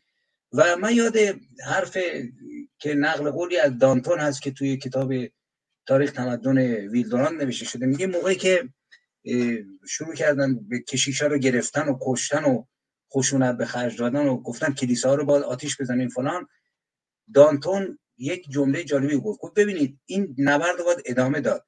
ولی ما قدرت قانونگذاری و دخالت در امور دولت از آخوندها و کشیشا باید بگیریم. ولی فلان روستایی مثلا 60 70 ساله که من خدا یک مسیح داره که دوست داره بره تو کشتارش دعا بکنه که مثلا محصول بیشتری بده اینو کارش نداشته باشید. بذارید عمرشو بکنه و بره دنبال کارش و فوت بکنه. و فشار بهش نرید و بعد آگاهی رو چراغ روشنگری رو هر چه فروزانتر بکنید که الان شاهدیم. مثلا تو فرانسه تا جایی که من خبرم و ایتالیا. دو تا کشور بزرگترین کشورهای بیدین دنیا 70 درصد مردم اعتقادی به دین رسمی ندارن. اعتقاد شخصی با خودشون دارن که طبیعت گراست که نمی‌دونم روح گراست که لایکی یکی. ما هم باید قدرت سیاسی رو از اینا بگیریم و یه نبرد فرهنگی سنگین رو با فلسفه با شعر با ادبیات با قصه. توسط روشنگران راستینی که روشنگران سال 57 نیستن که از یک طرف مشروعش بخوره از یک طرف بگه اگر امام بیاید در خونه ها باز میمونه. اون یکی میگه یا امام تیغت تیز است بزن تا می‌توانی بکش. طرف شاعر چپ ماست. یا والا تبار محمد و فرهاد عزیز ما میاد میخونش با شعر سیاوش کسایی. یعنی روشنگرانی که از درون همین نسل برخواسته. و یکی دوتا نیست. یک بار یکی که تهدید کرده بود گفتم نگران نباش. الان یک دونه کسروی یا دوتا کسروی نیست. ما که جوجه ایم. هزاران هزار قد علم کردن. شعر ایران رو نگاه کن. ادبیات ایران رو نگاه کن. شجاعت نسل نو رو نگاه کن. بنابراین ما نبرد روشنگریمون رو ادامه میدیم. به امید که قدرت رو از این کسافات اینا که باید جاروشن هستن. به قول دانتون برای امثال خامنه ای حاکم نیست. برای اینکه کشیشی که تو کلیسا داشت روزش رو میخون به قول معروف با کسانی که میلیاردها پول ملت رو خوردن و پرونده رئیس جمهورش هزار تا قتل و اعدام هست داستان دیگه است. خودشون هم می‌دونن گفتن که اگر یوم الله برسه از ما اثری باقی نخواهد ماند.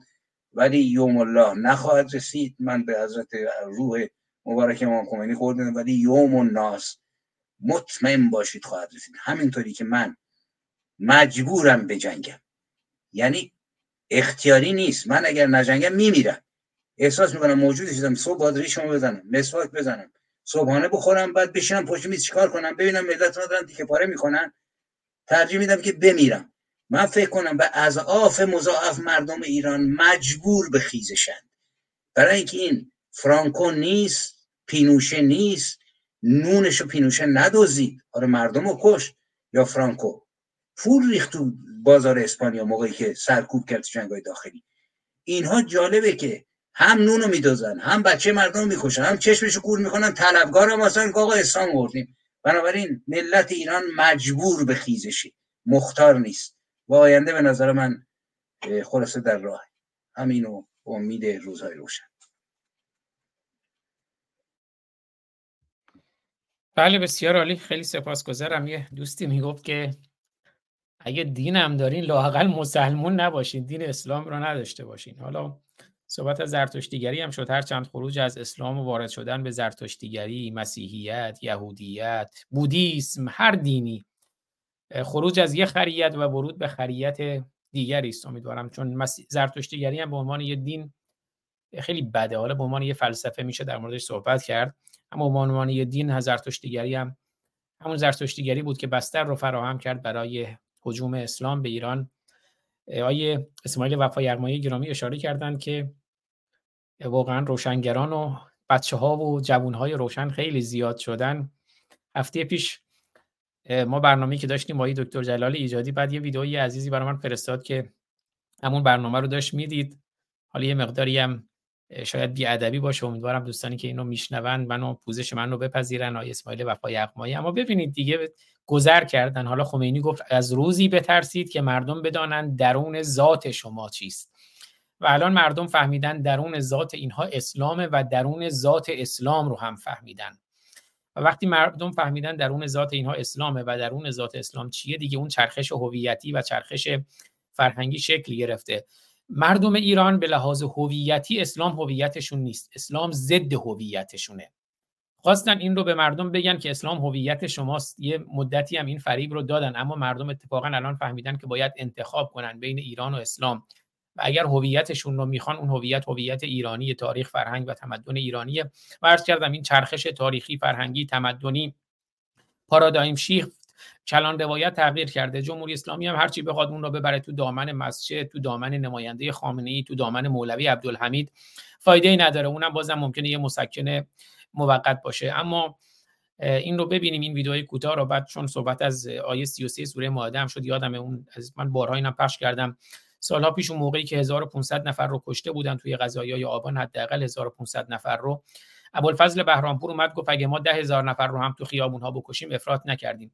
الان ببینید توی غزه و اسرائیل با این همه توپ و تانک و نمی‌دونم موشک و همه اینا 1500 نفر کشته شده اما اونا تو سه روز 1500 نفر رو کشتن بعدم گفتن اگه ده هزار نفر رو هم بکشیم طبق آیه 33 سوره مائده افراط نکردیم. ابوالفضل بهرامپوری که تو کابینه رجایی بود خودش مترجم قرآن قرآن ترجمه قرآنش توی فروشگاه ایران الان به فروش می‌رسه. اینه اینا باورشون اینه که ایران رو اشغال کردن. سرزمین ایران هم از قنایم اسلامه و مردم ایران هم غلام و کنیزن و اونم ولی فقیه.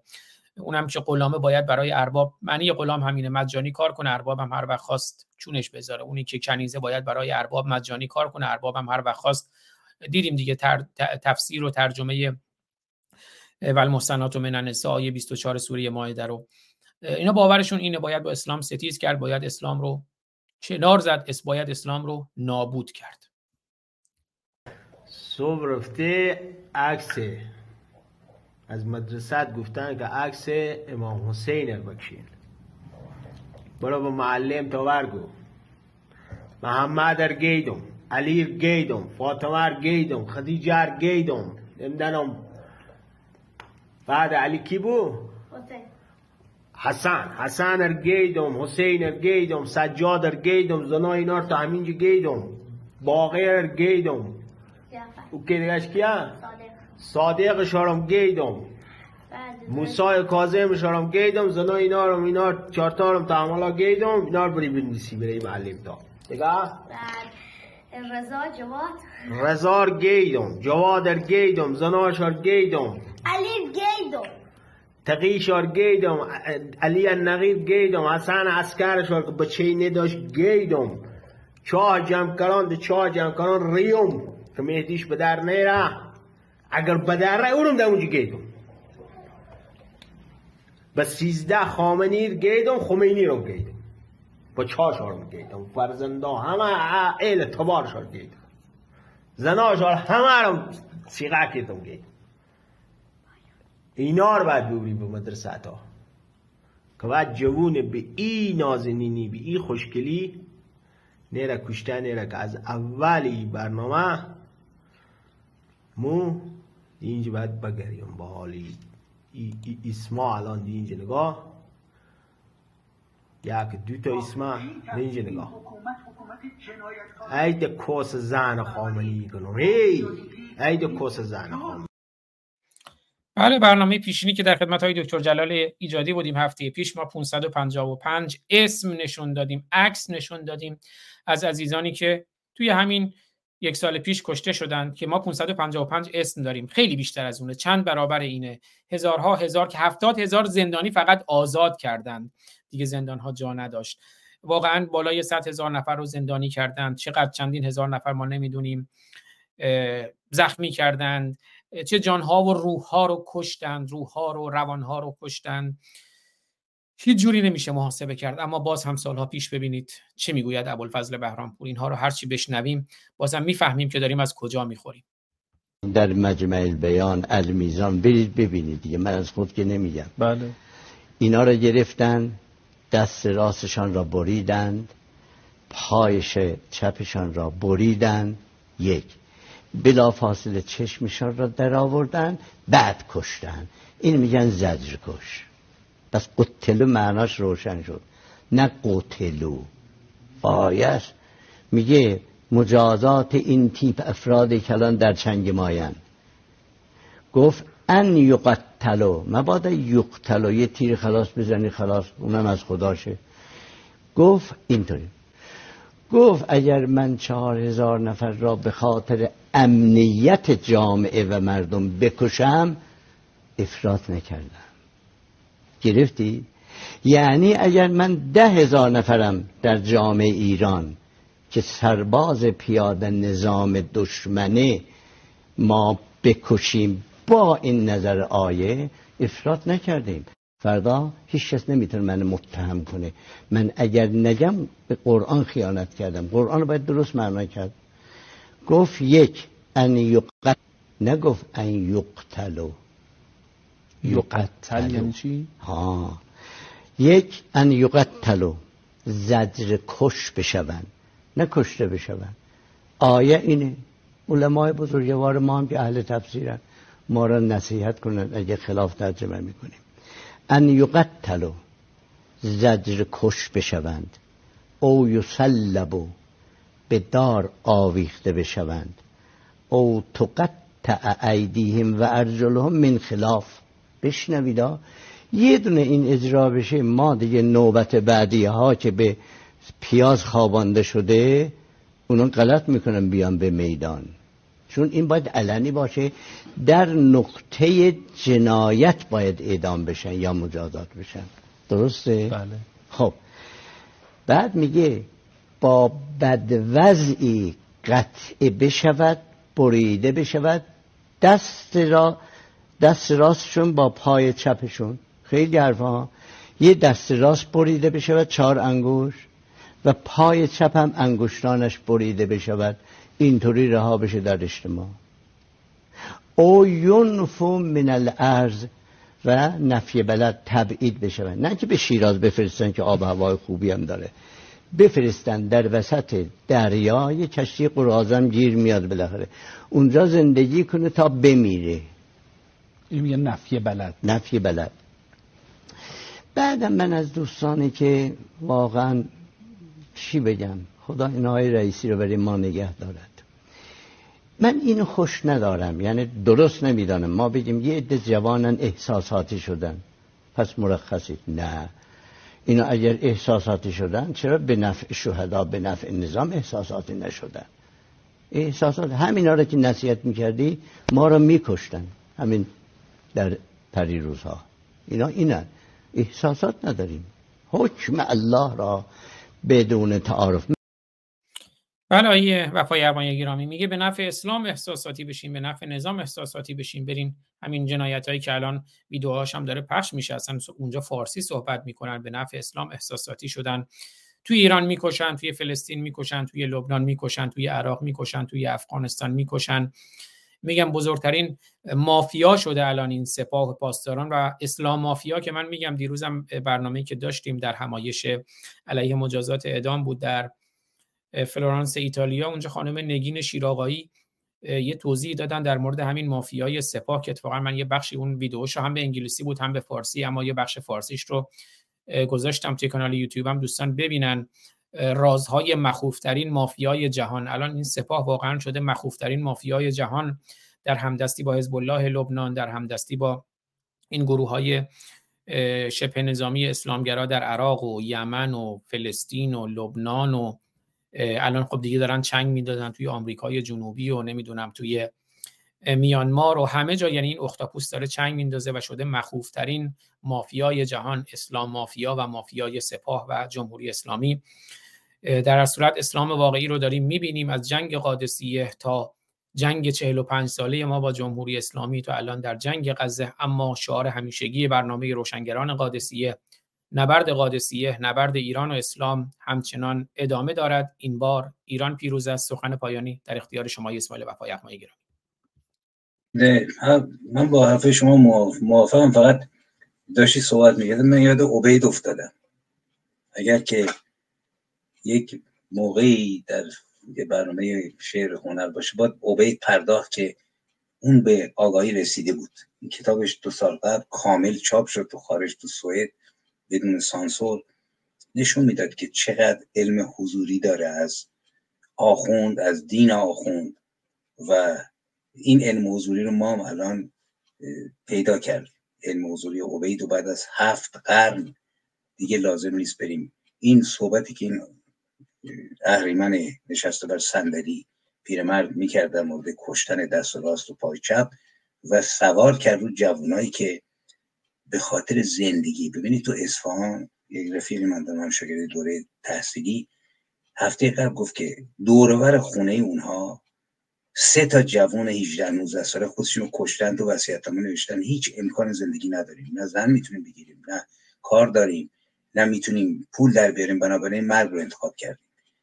تو چنین جامعه ای وقتی فرد میاد به میدون به خاطر زندگیش یاد کتاب به بزرگ دونکی شد من میفتم و سروانتس که یه جایی میگه که من در میدانهای بزرگ جنگ عبور کردم مردگان و کشتگان بسیار دیدم.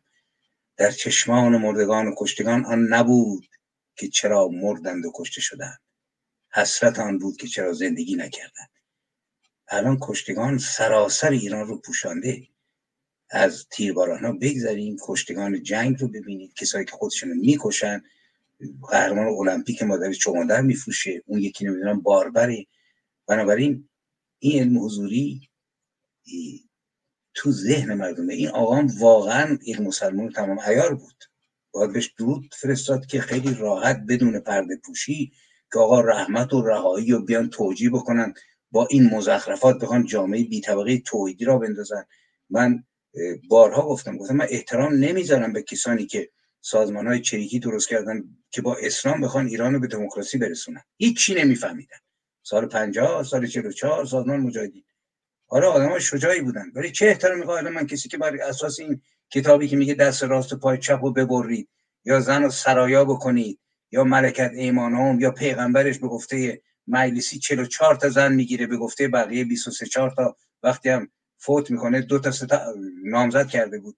بخوام بر اساس اون را بندازیم. بنابراین مفسر واقعی اینان. من پیامم اینه بیایید بیرون از پرده پندار. اگر می‌خواید به لعنت تاریخ و آیندگان و نسل 88 دوچار نشید. اینو باید بفهمیم. این آقا مفسر واقعی قرآن اینه. محمد حنیف نیست. آیت الله طالقانی نیست. این رک داره میگه در عملم داره نشون میده. من با یک فرازی از عبید تموم می‌کنم که در آینده می‌تونم بهش بپردازیم. ببین عبید میگه که ترسا بچه ای کلامش خیلی زیباست عبید. یعنی سعدیواره ولی من در محتوا میگم. خلاصه جمیل و زیبا صورت با شیخی او را مسلمان کرد. خلاصه شیخ اومد خلاصه بردش به حجره و گفت که ای پسر گناهان را می‌خوام به تو بیاموزم. سه نوع گناه داریم. یک گناهانی که پروردگار میبخشد مثلا گناهانی با چشم. من به صورت زیبایی تو نگاه می‌کنم این بده ولی میبخشه دوم گناهانی که با بعضی خلاصه اعضا انجام می‌شود این هم زشته مثلا دستی به سر صورت پسر کشید و یه دوتا ماچش کرد. خب اینم خدا میبخشه. گفت برخی گناهان کبیره است که خدا من نمیبخشد با برخی از اعضا صورت می‌گیره. اینو خوابوند و خلاصه تجاوز کرد. مثل این جوان بیچاره که مسلمون شده بود. بعد وقتی که شب شد صبح رفت چیز؟ به شیخ رفت خلاصه خودش شست و دوباره صبح برنامه گذاشت. به پسر فقه یاد داده بود. بعد گفت که صبح دید که آخر صف نشسته. اسمش هم عوض کرده بود. مثلا بود نمی‌دونم میخائیل کرده بود نمی‌دونم عبدالله. گفت یا عبدالله جلو آی که فقه بیاموزی. گفت استاد به سلامت بود جای فقه هم هنوز درد می‌کند. بیچاره فکر کرد که این جای فقه هم درد می‌کنه از عبید اومده. حالا علم حضوری این پسر بیچاره جای فقه آقا جان.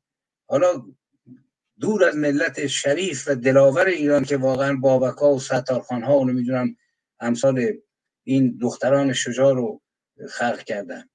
ولی علم حضوری این ملت بالاتر از اینا لهتون خواهد کرد. ایران یا نابود میشه یا شما رو با جاروهای آهنین و آتشین به مستراح خواهد ریخت. شما هر چه می‌توانید بکشید ترور کنید خیالتون راحت باشید به قول نویسنده کتاب اسپارتاکوس که میفرماید ملتی که به قصد آزادی برخیزد وارد فاست اینو میگه در مقدمه کتاب نوشته اینو تا خدا به پیش خواهد تاخت و نیروی او رو به وام می‌گیره به زمین باز میگرده و هیچ نیرویی نمی‌تونه شکستش بده.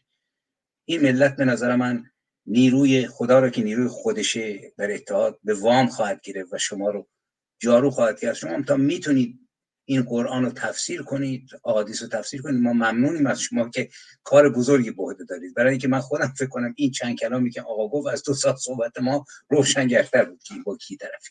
موفق باشید. بله خیلی سپاسگزارم از شما. درست فرمودین چند روز پیش با هومر آبرامیان گرامی صحبت می کردم که خب همیشون هم شاهرخ نازنین در حال پیکار با بیماری هستن درودم فرستادم به همه دوستان. خیلی نگران بود یعنی تعبیری که به کار برد گفت ایران دیگه نابود شده. ولی من همون تعبیر قرآنی رو که تو برنامه خودم هم به کار بردم چون عربستان علا شفا حفرت من نار بود در پرتگاه آتش بود در صحرای سوزان عربستان. اما اومدن ایران و روم رو فتح کردند و ایران رو در لبی پرتگاه آتش الان قرار دادن. جهنم خودشون رو بهش کردند و بهشت ما رو جهنم کردند. زاینده رود ما رو رودهای ما رو ایران ما رو. ایران زاینده ما رو نابود کردند. صحبت از زاینده رود کردید. من در هر صورت امیدوارم که باز هم ایران چون ققنوس از خاکستر خودش برخیزه. اگر اون ما به خودمون بیایم خودمون خداییم صدای مردم صدای خداست. خدایی نیست اما صدای مردم بالاترین صداست. قدرت مردم بالاترین. قدرت اگر خداگاهی پیدا کنن اگر به خودشون بیان. اسماعیل وفای یغمای گرامی نمی‌دونم. می‌خواین شعری برای پایان برامون بخونی که بعد من با آهنگ زاینده رود شاهرخ می‌خوام برنامه رو پایان بدم. ایرانمون زاینده باشه رودهای ایران زاینده باشن اما وقتی یه سرزمین نابود شد نابودی فرهنگ و تاریخ و تمدن هم به دنبالش میاد. برنامه‌ای که ما داشتیم در مورد نگرانی در مورد نابودی تمدن ایران من در خدمتتونم. اگر شعری برامون می‌خونی در پایان اگر آماده است اگرم نه که می‌ذاریم برای برنامه آینده با آهنگ زاینده رو برنامه پایان اگه شعری هست که خوشحال میشم. ببینید شما در مورد خدا صحبت کردید و من یک دونه قصیده ای قبلا گفته بودم به اسم قصیده خداییه که مقداری با سخنان شما می‌خونه اینو براتون می‌خونم به عنوان حسن ختام. امیدوارم که مفید افتد.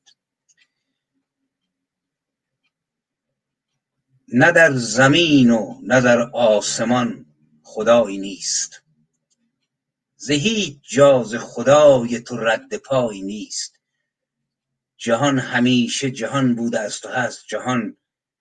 در او به غیر جهان رو بجو فضایی نیست. صدا بزن بشنو گوش کن تحمل کن. به غیر بانگ قوانین او صدایی نیست. به چهرش ز زمین درگذر که کاهکشان مگر که خالک بیقدر و بینوایی نیست. حدیث جمله فقیهان به شرح و بست جهان چو قورباغه جز آواز بوعطایی نیست. فلک فلک همه در جنبشند بی آغاز. جهان جهان همه را هیچ انتهایی نیست.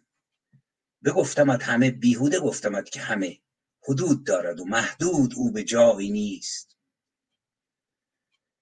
چو ماوراء چو ماوراست به بیغایت زمان و مکان به غیر خویشتنش هیچ ماورایی نیست. ز واگرایی خود باز می شود تا خود چو بسته غیر خودش نیز همگرایی نیست. چو قلب زنده تپد سر به روی سینه گذار. درون قلب تو هم. غیر از او هرایی نیست. تو ای دمیده ز اعماق این جهان ای وای که بر تبار خودت هیچ اتکایی نیست. چو موش برده به سوراخ وهم و دین سر را تو را به غیر خرافات رهنمایی نیست. بمیر و زاده شو از نو که مرگ را بر دوش. در این قلمرو جز زندگی لوایی نیست. نگاه میرد و زاید. نگاه میرد و زاید به جاودانگیش. کفایت است و جز او هیچ خودکفایی نیست. خدای ما و تو ای خنده خنده در دل عشق نگاه کن که چو ما غیر قهقرایی نیست. بخواهمش که بگویم خلع ولی افسوس به کارکرد زمینی به جز خلایی نیست. به عمق وحشت خود خود رسول خود گشتی که قار وحشت ما هم به جز هرایی نیست. فرشته ای که دو صد بال وحشتش بر دوش فرود آمد و دیدیم ما فرایی نیست. جهان عظیم و چه خرد است این خدایک ما. سزای شانه او این چنین قبایی نیست. چو زاده گشت خداوند چو زاده گشت. خداوند. ما به اذن فقیه چو زاده گشت خداوند ما به اذن فقیه به روی دوش به ناچار جز عبایی نیست. نشسته بر فلک عرش هفتمین چو شبان بشر به منظر او غیر گلهایی نیست. فقیهوار به امر بکن نکن مشغول به پنجش به جز از قهر و کین عصایی نیست. به کبریای به کبریای. تکبر نشسته است و دمی به خاک خسته و خونینش اعتنایی نیست. منی که هیچ ندارم اگر کسی فریاد کشد ز دادن جان چونی و چرایی نیست. کجاست آنکه تمام جهان از اوست ولی به گوشهاش نشانی ز ربنایی نیست. کجاست آنکه بگویند هست و در هستی به غیر نیستیش هیچ رونمایی نیست.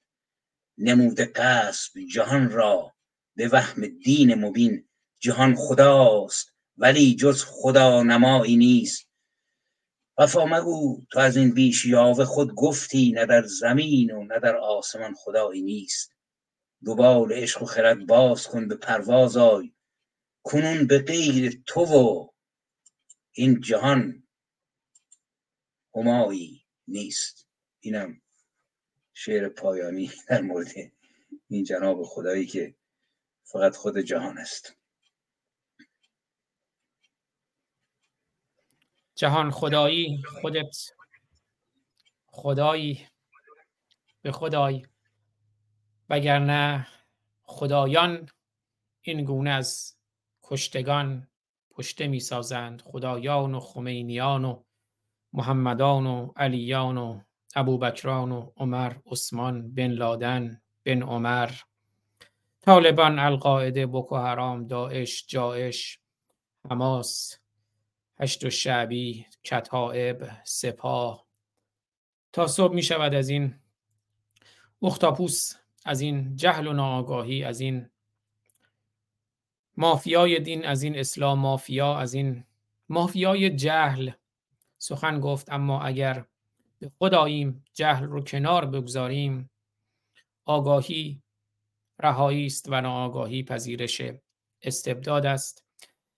از همه دوستانی که امروز در کنار ما بودن خیلی سپاسگزارم. چند دقیقه من کلاب هاوس رو هم روی تصویر آوردم. از دوستانی هم که در کلاب هاوس در کنار ما بودن سپاسگزارم. دوستانی که در یوتیوب بودند کامنت گذاشتن دوستانی که در فیسبوک توییتر تلگرام در کنار ما بودند سپاسگزارم از پخش زنده. سپاسگزارم که اونها هم به روش خودشون برنامه ما رو در کلاب هاوس پخش کردن. مجموعا از ده مبدا امروز برنامه پخش شد. از آیدین توکل و دوستانشون هم که همیشه مهر دارن. پخش زنده سپاسگزار هستم. از همه دوستانی که در کنار ما بودند. در هر ده پلتفرم الان برنامه رو live دیدند یا شنیدند یا از این به بعد برنامه رو می‌بینند یا میشنوند سپاسگزارم. اگر هم صلاح بدونن این برنامه رو اگر گامی ببینند در مسیر روشنی و روشنگری اون رو با دوستانشون به اشتراک بذارن. توی وبسایت روشنگران هم خب همه برنامه ها هست صفحات اختصاصی روشنگران هم توی وبسایت هست. روشنگران میدیا یا روشنگران میدیا و علاوه بر پلتفرم ها یوتیوب و تلگرام و فیسبوک و جایی که برنامه پخش میشه توییتر و اینها توی خود وبسایت هم هست و اونجا هم دوباره توی بخش به پادکستش در تمام پلتفرم های پادکست هم هست. از آری از آقاریان گرامی هم که خب تمام زحمت های وبسایت روی دوشه ایشون هست روشنگران میدیا dot یا com. از آقا آری آقاریان گرامی مدیر برنامه های شاهرخ نازنین هم یک ایران سپاسگزارم. امیدوارم که هرچه زودتر حال ایران ما بهتر بشه و همینطور حال شاهرخ نازنین شرف هنر ایران و بنیانگذار روشنگران قادسی همر آبرامیان گرامی که خب ما سه نفر این برنامه رو با هم دیگه شروع کردیم و بعد عزیزان دیگری به جمع ما افتخار دادن پیوستن. امیدوارم که این شمع کوچکی که روشن شده با همراهی شما روز به روز این روشنیش بیشتر بشه. وظیفه ما روشنگری است روشنگری و باز هم روشنگری است. اگر شما در کنار ما باشین این شم پرفروزتر میشه پرفروختر میشه. اگر هم شما ما رو تنها بذارید خب این شم ممکنه به خاموشی بگراید. زاینده رودمون خاموش نشه توی شعرهای اسماعیل وفا یغمایی گرامی از زایندگی و از زایایی و از زندگی سخن گفت. شعار انقلاب ما همزن زندگی آزادیه اما ایران ما این گونه است. امیدوارم که ایرانمون رو نجات بدیم. از اینکه علا شفا حفرت من النار هست. البته من در خدمتتون هستم. آقای اسماعیل وفا یغمایی گرامی. اگه باشید در کنار متبعد برنامه اما اگر کاری دارین هر جور سلام می‌دونید آهنگ زاینده رود رو میشنویم از شاهرخ نازنین و بعد با لوگوی برنامه با شعر و صدای زندیات فرود فولادوند با آواز شاهرخ نازنین برنامه رو پایان میدیم. دوستتون دارم میبوسمتون تا درودی دیگر که فردا خواهد بود. ساعت پنج عصر به زمان ایران با برنامه تونل زمان اسلام واقعی در اسرائیل. در خدمت های دکتر جلال ایجادی خواهیم بود. تا درودی دیگر بدرود.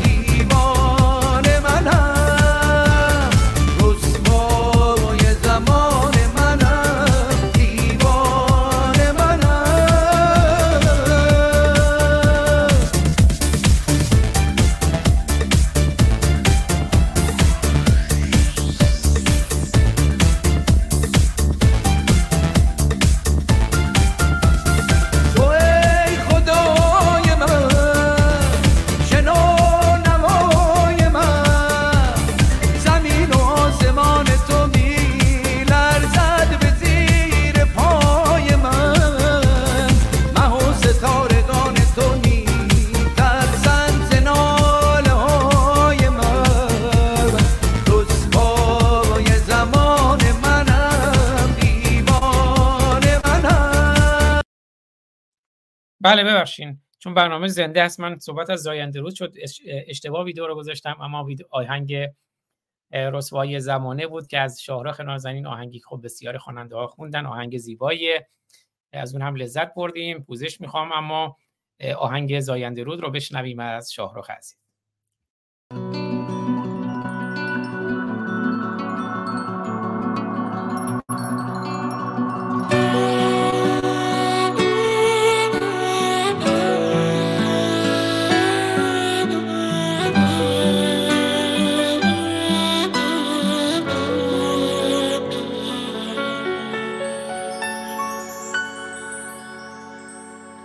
یک لحظه برگرد و ببین جامونده چی پشت سره.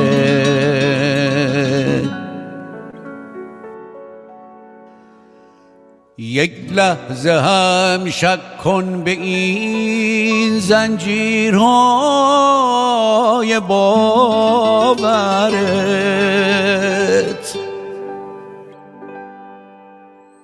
یک بار هم با حوصله این راه رو اندازه کن. گاهی نگاهی کن ببین چی میگذره دور و بره. تماشا کن ببین زاینده رو بودم ببین چیزی نموند از تار و پودم دل دریایی من غرق خاک از این لب تشنگی جونم هلاکه. تماشا کن ببین زاینده رودم.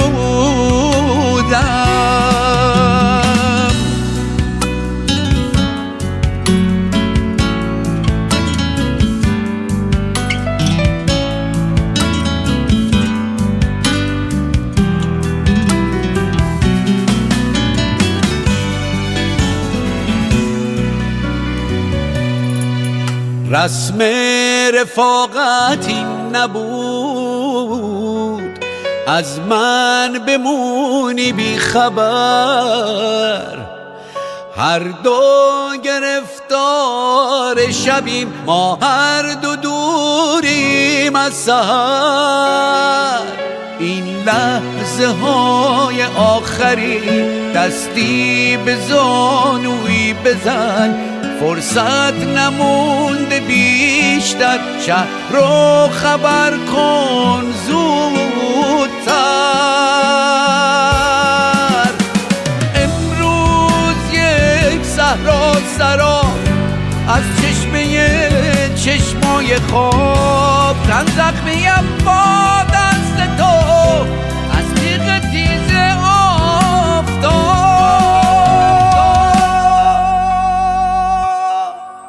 تماشا کن ببین زاینده رودم ببین چیزی نموند از تار و پودم. دل دریایی من غرق خاک از لب تشنگی جونم هلاکه تماشا کن ببین زاینده رودم ببین چیزی نموند از تار و پودم. دل دریایی من غرق خاک از این لب تشنگی جونم هلاکه تماشا کن ببین زاینده رودم.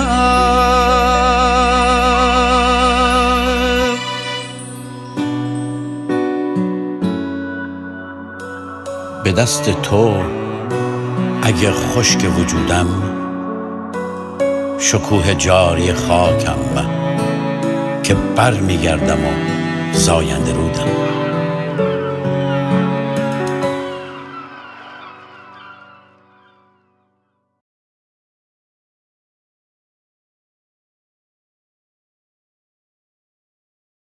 ما پنج دلاوران که از یک پشتیم.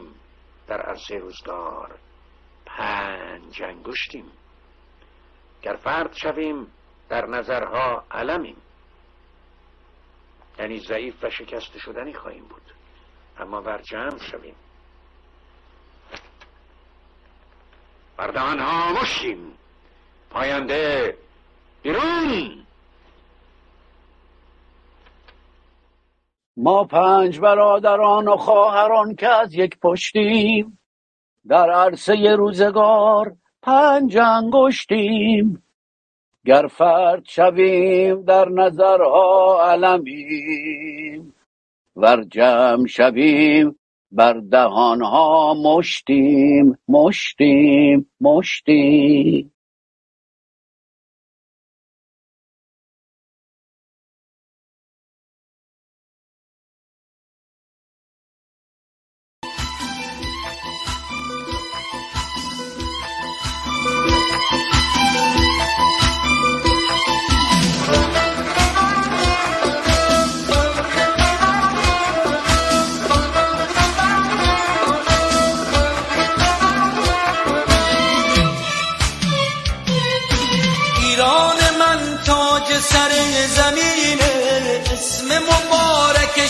مبارکش قشنگترینه با پرچم سرند